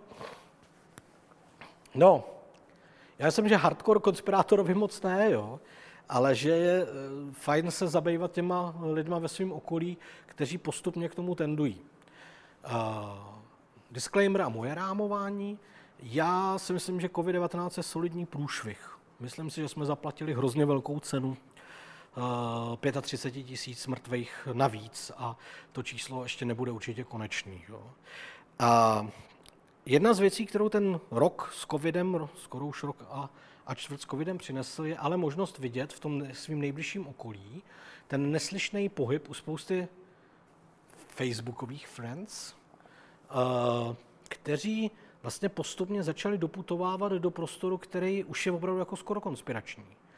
A když se koukáte na ty jejich posty, tak vidíte, jak ten pohyb začíná v nějaké prasklině nejistoty, existenční, existenciální, postupně je vyplňován pochybnostmi, potom výběrem zpráv, který už vyhovuje jenom jeho pohledu na svět a pak té aktivní, prostě tomu aktivnímu šíření.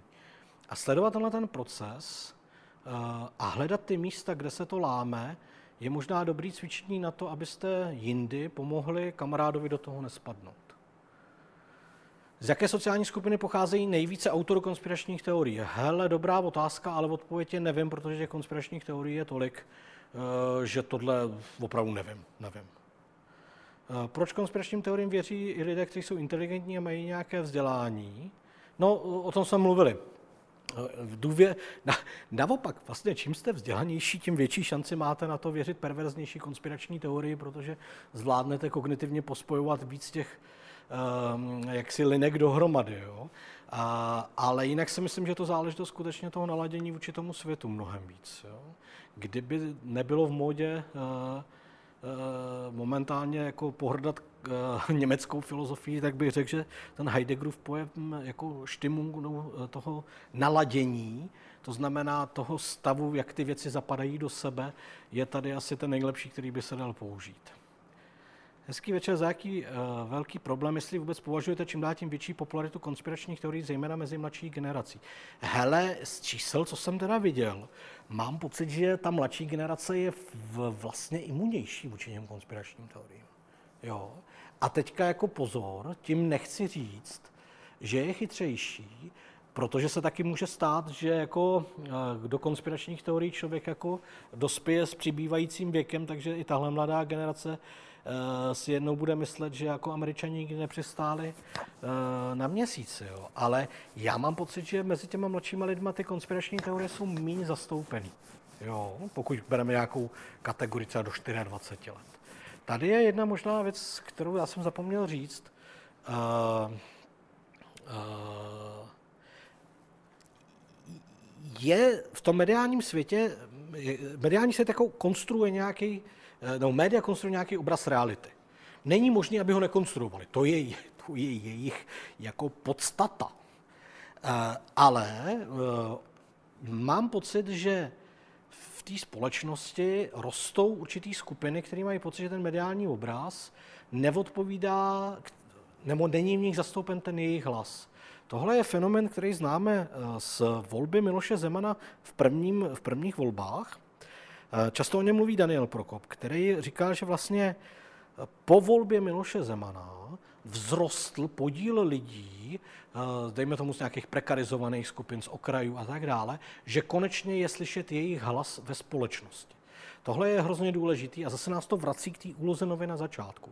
Ty média nemusí nutně dávat prostor každému jako náckovi a rasistovi ale mají mít citlivost na to, jestli v té společnosti se ne, neschro, ne, ne, ne, ne, eh, ne, ne, nějaká spodní voda, eh, která má pocit, že není slyšet a měli by dávat hlas eh, jako tomu, co není slyšet a vlastně pomáhat to i kultivovat. Čili já si myslím, že tohle může, věc, tohle může být věc, která nás může nepěkně překvapit za pár let, protože právě, teď nestratil jsem linku, dělám ten oslý oblouk. a, protože mám pocit, že vlastně poprvé od listopadu 89 se přibližujeme ke generačnímu konfliktu v té společnosti. Protože ta nejmladší generace ve vztahu k médiím se cho... za myslí si, že média jsou nezajímaví a zastaralí, ale za druhý, že vlastně dávají důrazy úplně někam jinam, než kam je chce dávat ona. Globální oteplování. Jo, jeden příklad za všechny. Jo? A může se stát, že tam se může přihodit nějaký problém, eh, protože, jakoby, eh, jak říká moje kamarádka, česká média eh, jak si objevují témata s přibývajícím věkem svých šefredaktorů a redaktorů, takže teďka už objevili, že jako děti chodí na střední školu, Jo, takže zhruba za pět let se dostaneme k tomu, že máme problém s vysokýma školama a na důchodovou reformu dojde, až oni sami ten důchod budou řešit. Jo. Ale myslím si, že by měli víc začít reflektovat to, co vlastně ta mladá generace dělá. Jeden příklad za všechny tematicky. Žádný český noviny ani média pořádně nemají rubriku e-sport. Jo, eh, čili to je takový to, eh, to je to hraní těch počítačových her, ale jako e-sport je obrovský biznis, ty lidi jsou tím zaujatý, podívejte se na sledovanost Primakulu a její strukturu, vůbec to nemáme přítomný v tom prostoru a ten, ten gap bude větší a větší. U jaké konspirační teorie se, jste se nejvíc zasmál, případně hořce zasmál? a přemýšlím, že můj, můj, moje nejoblíbenější jsou ty, jsou ty holografy a, hologramy toho Bluebeamu, jo? ale přemýšlím, jestli tam nemám něco jako vážnějšího. Tak je, o mě občas píše něco, něco třeba Radim Fiala nebo Okamura a u toho se vždycky do zasměju, ale, ale asi to nejsou plnohodnotné konspirační teorie. Jo? Dají se vůbec některé konspirační teorie jednoznačně vyvrátit? No, striktně poprovsky vzato to nejsou teorie, které by šly nějakým způsobem vůbec dát do kategorie vyvratitelnosti.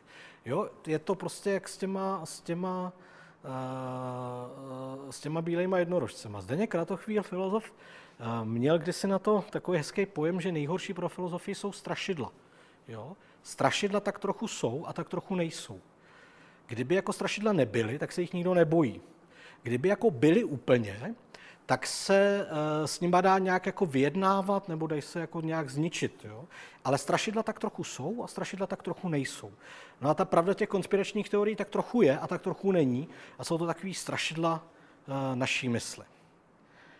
Není neprůkaznost konspiračních teorií jejich hlavním účelem, tedy spochybnění pravdy či faktu, tak, aby odvedlo pozornost a vneslo na jistotu? Není.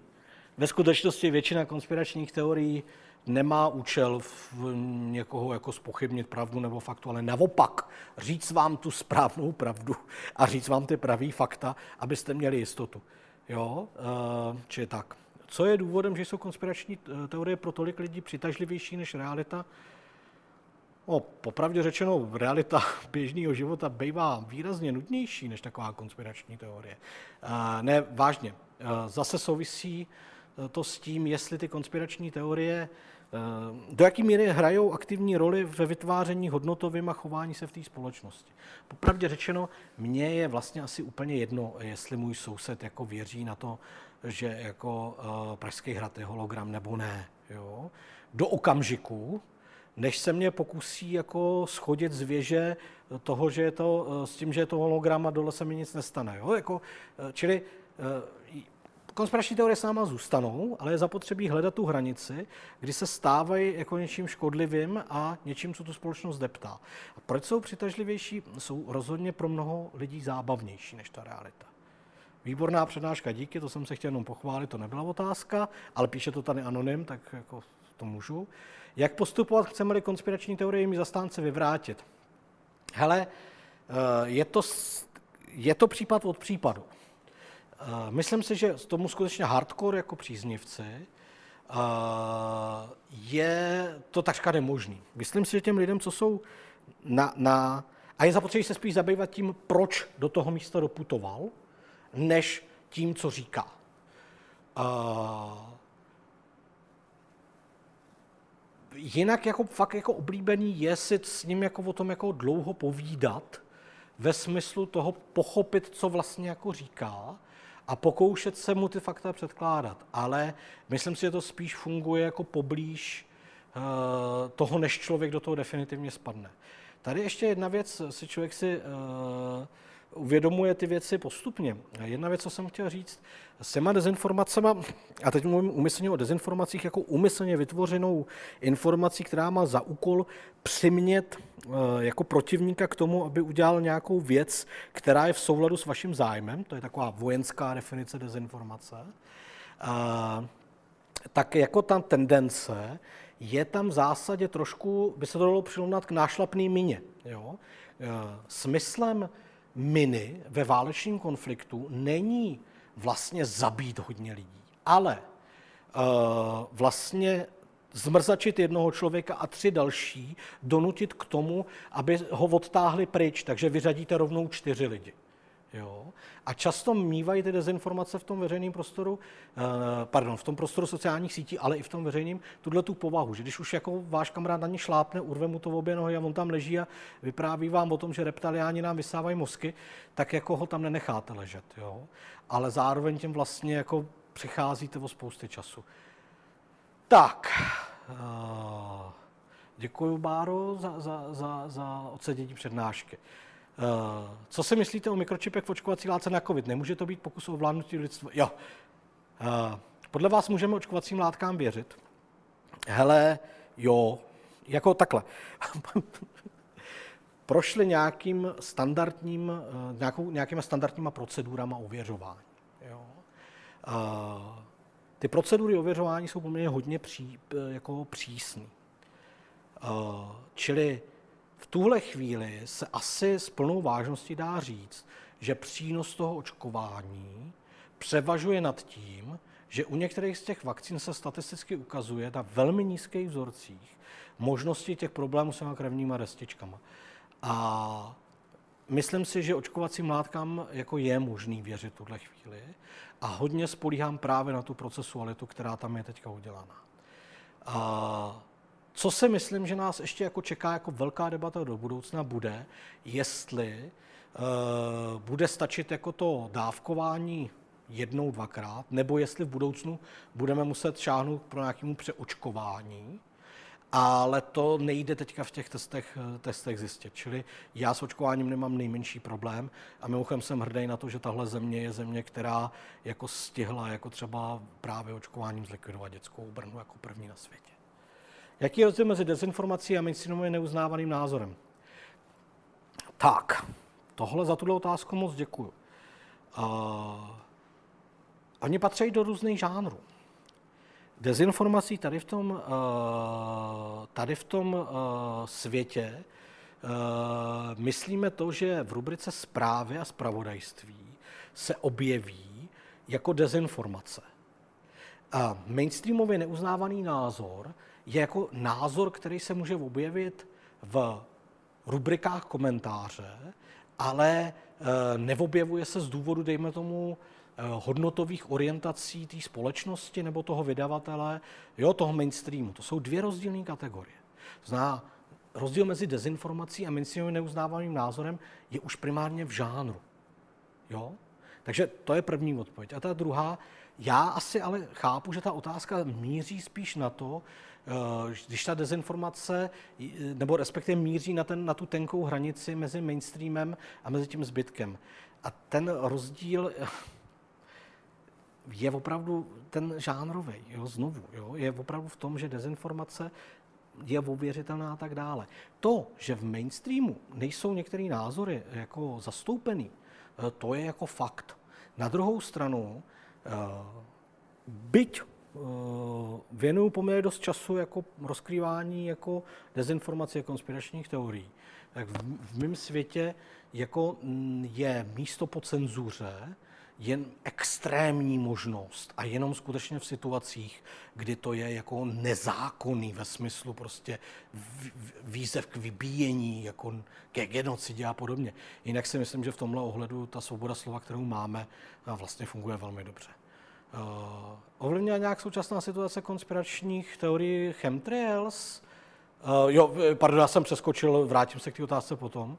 Uh, Hele, popravdě řečeno nevím. Jo, jako chemtrails je jedna z těch jako úplně nejbizarnějších teorií, na kterou já opakovaně, opakovaně jako na, narážím, ale, ale, ale vlastně jo, tak jako určitě bude existovat v tom kombinatorickém světě nějaký tvrzení, že chemtrails jako zesilujou, uh, zesilujou prostě covid, jo, ale není to žádný dominantní to. Tak, jakou roli hrají parlamentní listy? Dá se říct, že jsou dezinformační médiem? Uh, slyšel jsem, že slouží jako brána k těm dalším. Tak, já si myslím, že parlamentní listy nejsou dezinformační médium. Já si myslím, že je to médium, který uh, se nejlíp dá charakterizovat jako politický bulvár, což je vidět často na slovníku, který je vo, vo, volen, volený v těch titulkách a tak dále. Myslím si taky, že prošli velkou proměnou za posledních pět let zhruba. Že třeba pět, šest let zpátky eh, bylo zastoupení jako vyslovených jako konspiračních pošuků jako eh, v parlamentních stech jako velký. A myslím si, že tohle se zbavili. Myslím si, že došlo k určitý míře jejich kultivace. To, že slouží jako brána k těm dalším, je ale pravda, protože oni nějakým způsobem obsadili ten prostor, eh, který je mezi tím antisystémovým světem a mezi tím mainstreamovým. To znamená, lidé třeba z politiky dávají rozhovory eh, parlamentním listům a stejně tak eh, ty lidé, kteří pre, preferují ten eh, antisystémový web, ty parlamentní listy chápou jako něco, na co se obracejí proto, aby si přečetli ty názory. Čili jako takováhle brána samozřejmě slouží. Jak se díváte na neustálou snahu českých veřejnoprávních novinářů nemít názor, nebylo by transparentnější názor přiznat a nechat na lidech, aby ho zohlednili? To jsou uh, různé věci. Jo? novinář by se měl dávat pozor na to, aby v jeho zprávách nebyl přítomný jeho názor. Jo? To znamená, neměl by ve zprávách komentovat to, o čem něco přináší, jako ty informace. To, a to je naprosto v pořádku. A já to osobně považuji za základ jakýkoliv jako seriózní spravodajský jaksi práce novinářský. A nebylo by transparentnější názor přiznat a nechat na lidech, aby ho zohlednili? Hmm. Ještě tohle je věc, kterou já si myslím, že se trošku jako přeceňuje. Jo. My máme pocit, že, že, že člověk je sbírka názorů, která je jako takhle urovnaná v té kartotéce a vy se ho zeptáte, on vám podá lísteček se svým názorem. Jo. Ale ve skutečnosti to je tak, že většina lidí na většinu věcí nemá názor, dokud se ho nezeptáte. A dokonce většina lidí, když se jich zeptáte, tak má názor, že by to tak nějak mohlo být třeba takhle. Jo? To znamená, ta, ne, ne, ne, není možný transparentně názor přiznat, když žádný názor jako nemáte. Jo, já, já na spoustu věcí jako názor nemám. Opravdu. Nemám. A tím pádem ho nemůžu transparentně přiznat a, a ani nemůžu tím pádem na lidech nechat, aby ho zohlednili. To, na co narážíte, je, jestli veřejnoprávní novináři, jako je to třeba v BBC a podobně, by měli být jako velmi neutrální eh, v těch eh, vyjádřeních třeba v sociálních eh, sítích a podobně. Já si myslím, že ty veřejnoprávních médií, pokud jsou to novináři v tom spravodajství, mělo by to asi být co nejméně jako osobní. Pokud jde o publicistiku a pokud jde o komentátory, tak tam tomu už jako zabránit nejde ani z principu těch žánrů. Konspirace nejsou nové, ale ta rychlost a masivnost jejich šíření určitě znát. Jo, eh, ale to souvisí s tím, jak by řekl klasik, všechno se zkracuje. Eh, zkracuje se i jako eh, jak se, rychlost jejich šíření. Jsou za konspiračními teoriemi tajné služby? Za některýma jo, za některýma ne. Asi tak. Zdroj info pro ostatní psychologické hledisko. Rád se podívám na ten článek na psychologii, nečet jsem ho. Co je podle vašeho názoru klíčem k rozlišování důležitých informací od těch méně důležitých? Hmm. to, je, to je těžký. Jo? Já si myslím, že existují nějaké informace, který, eh, nebo oblasti, které jsou důležité pro čtenáře, jakožto člena té společnosti, ve které žije, ačkoliv osobně mu můžou být ukradeny. A pak si myslím, že jsou informace, které jsou důležité jenom pro pár lidí nebo pro nějakou skupinu a zbytku společnosti jsou ukradený. A média vlastně často stojí jako před tím, jak nacházet jako mix tohohle, to znamená přenášet informace, které jsou důležité pro lidi jakožto občany a pro občany jakožto lidi. Jo. A ten klíč, mm, netroufil bych si asi dát do nějakého jednoduchého sloganu. Uh, ne, neumím to. Jak reagovat, když lidé bojují, pro, bojí proti dezinformacím, označují za cenzuru? No, to je fajn. John Stuart Mill, který patří mezi uh, zakladatele teorie svobody projevu, tak jak já ji mám rád, vlastně říká, že svobodu projevu máme proto, abychom uh, mohli společně hledat pravdu. To je strašně zajímavý. Svoboda projevu pro Johna Stewarta Milla není něco jako pocení se, nebo vyměšování, nebo jezení jídla. Jo, to zná něco, co jako děláme. Ne, pro ně je to součást nějakého procesu hledání pravdy. A, ten, a diskuze s, nebo i to labelování toho, že je něco dezinformace, je součástí tohoto procesu. A my si často uh, zaměňujeme svobodu slova uh, s tím, že zakazujeme jiným komentovat to, co říkáme. A tím se strašně vzdalujeme od toho, k čemu ta svoboda slova je. Jo? Čili ta svoboda slova uh, patří, patří k tomu, že k ní patří i to, že ostatní vstupují do nějaké debaty s váma. Jo? My, když jsme dělali ten atlas konspirací, tak vlastně v tom atlasu konspirací se snažíme pojmenovávat ty věci tak, jako uh, je pojmenovávají ti konspirátoři. Dokonce se mi stalo, jednou jsem přednášel o Atlasu konspirací a přišla za mnou paní, eh, která je velká favoritka konspirací a mm, jako je to konspirační dáma a poděkovala mi, že jsme vytvořili konečně jako autoritativní seznam všech těch konspiračních teorií, které jsou samozřejmě pravda a jsou aspoň konečně na jednom místě. Takže eh, může to brát i tyhle ty konce. Teorie prochozemě vidíte jako konspiraci nebo jako nesmysl? Oboje. Pokud nemá smysl konspirační teorie vyvracet, je to opravdu tak, že jen bezmocně přihlížíme?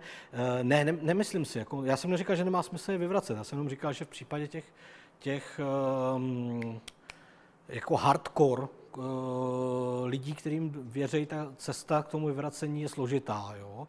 A ten můj, to vyvracení konspiračních teorií uh, ve smyslu tomu poprovským jako opravdu nejde udělat. Ale má smysl o nich psát, má smysl vysvětlovat, proč to není pravda. Je to mimochodem strašně zajímavý. Že? Všimněte si, že jako, uh, já se velmi opatrně vždycky snažím to nějak formulovat, protože vím, že některé konspirační teorie můžou být pravdivý. Takže když řeknu tuhle větu, tak by mohl zítra být někde titulek na konspiračním serveru. Šlerka říká, že některé konspirační teorie jsou pravdivé. Jo, ale ne, ne, nemáme bezmocně přihlížet. Jo? E, máme s těma lidma mluvit a tak dále. Jenom jako upozorňuji na to, že řadu těch konspiračních teorií nikdy nevyvrátíme, ale můžeme snížit jejich, e, snížit jejich důvěryhodnost. Tam blikala před chvilkou otázka, eh, která se týká ještě toho vakcinování, že některé vakciny nejsou, eh, nejsou otestované. Ne všechny vakciny prošly ověřováním. Měl jsem na mysli jenom ty vakcíny, které prošly schválením EMO. Jo? A... Co říci člověku, který je přesvědčen, že mainstreamová média nás klamou a jen alternativní se odvažují říkat pravdu, jaké argumenty použít? A... Možná ho vzít na procházku do lesa. A povídat si s ním, jo? ne ho tam nechat. Proč konspirační teorie vlastně vznikají? Hele, já mám pocit, že láska k napínavým příběhům a, a k zápasům dobra a zla a, a tajemnu nás provází jako od nepaměti a navíc jako konspirační teorie v jistým ohledu ekonomicky velmi jaksi dobrá, jo? protože ona není úplně komplikovaná, vlastně vám dá jistotu, Eh, že eh, ten svět dává smysl a popravdě řečeno, eh, asi je trošku důstojnější pro někoho věřit tomu, že svět je ovládaný iluminátama, než to, že je to do značné míry chaos, ve kterým jako nevíte, co bude příští týden. Jo. Toho zla je kolem nás docela dost. Vlastně se nedivím, že si někdo myslí, že je koordinované, že se ho někdo pokouší vysvětlit jinak. Vy se divíte. Já se nedivím jako já, já jenom říkám, že jako v mém světě slovo náhoda, schoda okolností a podobně uh, má svoje místo. A ku příkladu, já si ani nemyslím, že toho zla je kolem nás docela dost. Já si myslím, že jako toho dobra je kolem nás mnohem víc. Jako. Co si myslíte o King World News a Egon Van Great tvrzení, že Fiat mění zaniknou? Nic. Nic si o tom nemyslím. Ale to je ten současný názor, že názor je téma k diskuzi a ne k boji. Úplně tomu nerozumím. A je to poslední otázka, což je hrozná škoda, že tomu nerozumím, protože to mohl být nějaký pěkný punchline. A ještě tam přišla jedna, a to, to, to. Ale k tomu jednu poznámku. některé média vlastně dneska z velké části žijou s tou, a mimochodem třeba ty parlamentní listy jsou toho docela dobrý příklad, že vás informují mnohem víc o tom, co si někdo myslí o nějaké události, než o té události. To znamená vlastně, je tam posun z toho soustředění na ty přinášení těch ověřených faktických zpráv k přinášení e, názorů na to, co si lidi myslejí a vlastně takový odklon úplně k tomu, že z toho děláte takový jako e, wrestling názorový. Jo. E, ještě máme chviličku. Může být víra v konspirační teorie v dnešní době jakási kompenzace toho, že kolem nás už není tolik té víry katolické? Uh, profesor Halík říká, že Češi jsou něcisti uh, a že mají vlastně niternou potřebu něčeho, co je přesahuje. Jo? A já si myslím, že ty konspirační teorie v tomhle ohledu můžou některým lidem dodávat do toho světa ten smysl. Jo? Ale zase bych jim nepřikládal v tom existenciálním rozměru jako tolik váhy. Můžou, ale nemusí. Dá se říct, že se objevily první konspirační teorie? Nevím. Podle mě nás provázely od uh, jeskyních maleb. Jste rád v České republice? Jo. Já mám tuhle zemi vlastně docela rád. Mám zkušenost ze života v Německu, uh, mám uh, zkušenost, která byla fajn, ale zároveň vlastně, jo, narodil jsem se tady, mluvím tím jazykem, žiju tady s těma lidma, jsem Čech a žiju tady rád, jo. Názor není důvodem k boji, ale k diskuzi. Lidé si... Jo, jasně. Jenže to je zase, máme fakt zase tu debatu, že názor není důvodem k boji, ale k diskuzi. Lidé si často myslí, že je to jen důvod k násilnému vyvrácení. Jasně ale eh, to tady do nějaké míry bude, bude vždycky. Tady si myslím, a to je jeden z mála případů, kdy, kdy bych šahal po té edukaci, myslím si, že to, co bychom potřebovali, je jako velmi silná kultivace diskuze. Jo? Myslím si, že velký problém téhle společnosti je, že eh, ty elity, a tyto ty elity nemyslím mm, eh, populisticky ve smyslu ti nahoře, ale myslím tím ti, co vystupují v tom veřejném prostoru nebo mají vliv v tom svém okolí, lékaři, jo, právníci, politici, vysokoškolští učitelé a podobně, eh, vlastně poměrně jako eh, zhrubli eh, za poslední roky v té debatě. A myslím si, že je to většiná škoda, protože oni tím, jak debatují, ukazují lidem, jak mají debatovat mezi sebou. Krásný. Poslední otázka, už tam další nenaskočí, že ne? Ha. Je 9 hodin. V životě bych nevěřil, že to vydržím do 9 a zdá se, že byste to vydrželi se mnou. Děkuji moc krát mějte se moc hezky. Naschledanou. Tak a to je z dnešního večera všechno, milí posluchači. Příště budeme pozváni do fascinujícího neviditelného světa, po kterém si někdy doslova šlapeme. Ale ještě než dnes zamíříte ke dveřím posluchárny, mám na srdci tři věci, které byste určitě měli vědět, pokud se vám dnešní podcast líbil. Za prvé si myslím, že poslouchat je super, ale nebylo by lepší být přímo u toho, zažít skvělou atmosféru večerů, ať už rovnou s námi ve velké aule nebo v přímém přenosu, mít možnost položit otázku do závěrečné diskuze a potkat stejně postižené jedince? Pokud vám to zní jako příjemná představa, zaskočte teď hned na náš web neurazitelný.cz a přihlaste se k odběru novinek. Díky nim se o všech našich akcích dozvíte s předstihem a všechno to, co znáte z našich podcastů, si budete moci vychutnat naživu. Budu se těšit. Za druhé, když už jsem zmínil naše podcasty v množném čísle, rád bych vás pozval i k poslechu našeho druhého počinu, totiž rozhovorů u stolu pro tři. V nich si se mnou a mými hosty, které často znáte právě z večeru na Fildě, můžete přisednout k povídání u kávy, ve kterém jdeme ještě více do hloubky, s otázkami, na které se mých hostů ještě nikdo neptal. A ano, i s Josefem Šlerkou jsme na natočení rozhovoru domluvení. Takže pokud máte po dnešní přednášce chuť na přídavek, a chcete poznat, jak tihle velikáni přemýšlejí, křeslo u stolu pro tři je pro vás připravené. A do třetice všeho dobrého, pokud to byl pro vás s námi dneska příjemně strávený čas, zvažte prosím možnost podpořit naše úsilí o opravu rozbitého světa a další parádní přednášky, jak se říká, tvrdou měnou.